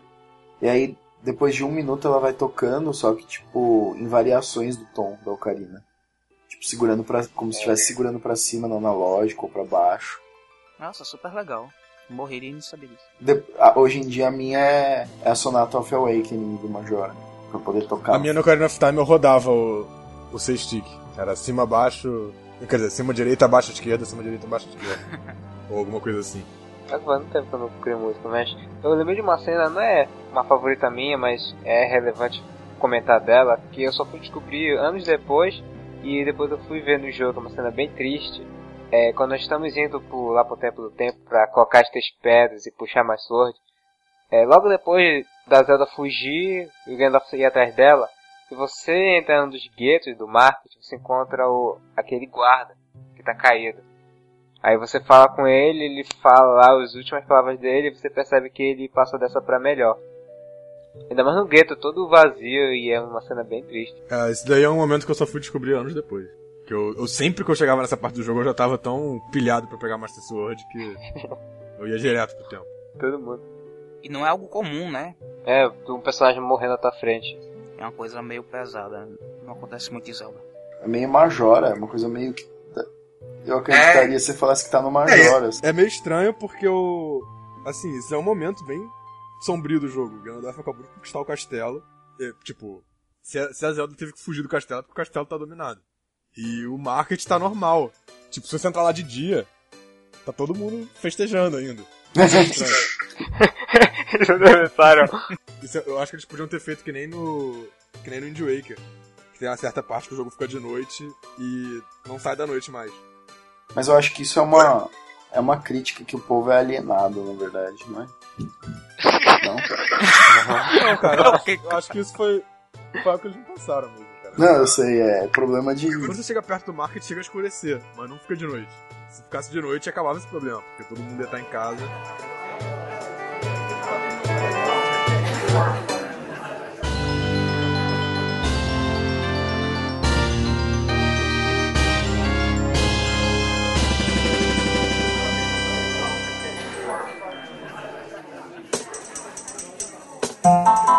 Bom, então vamos pedir a conta que vai, vai vir muito alta hoje. Com certeza. É cada vez indo mais alto. É, nossa, a gente tem, tem que ver aí, né? E no Ocarina of Time só pode pegar até 500 rupees no máximo. É, esse é um problema. Senão o Ninja, o, o Danilo vai cortar. Vai cortar o orçamento aqui pra gente, que ele tá, tá gastando muito. É, a gente tá virando, tá virando lactólatra aqui já, né?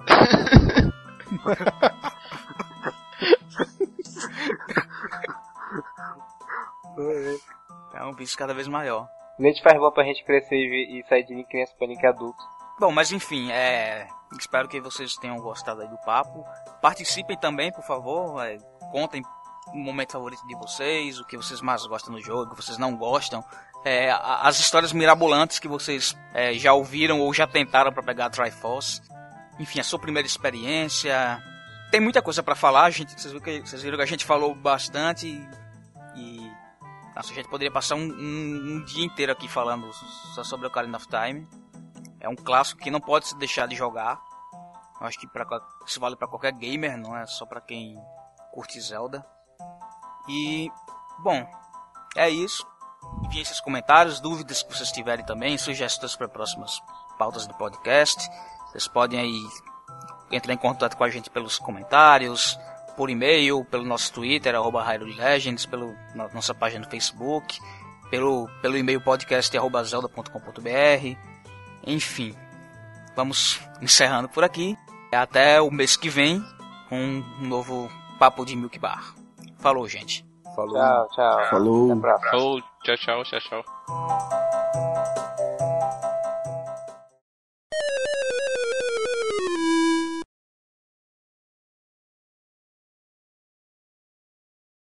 Eu vou contar pra gente começar a gravar. Aí, silêncio. E a gente começa. Vamos lá? Uhum. Um, Calma aí, calma aí, calma aí, dois, calma aí, calma, calma. A ordem. Define a ordem. A ordem é. 1986, não é? É isso aí. Ah, meu Deus! Você é profissional. Mas Claro, eu errei. nossa. É 886, não é? É 800, é. Beleza.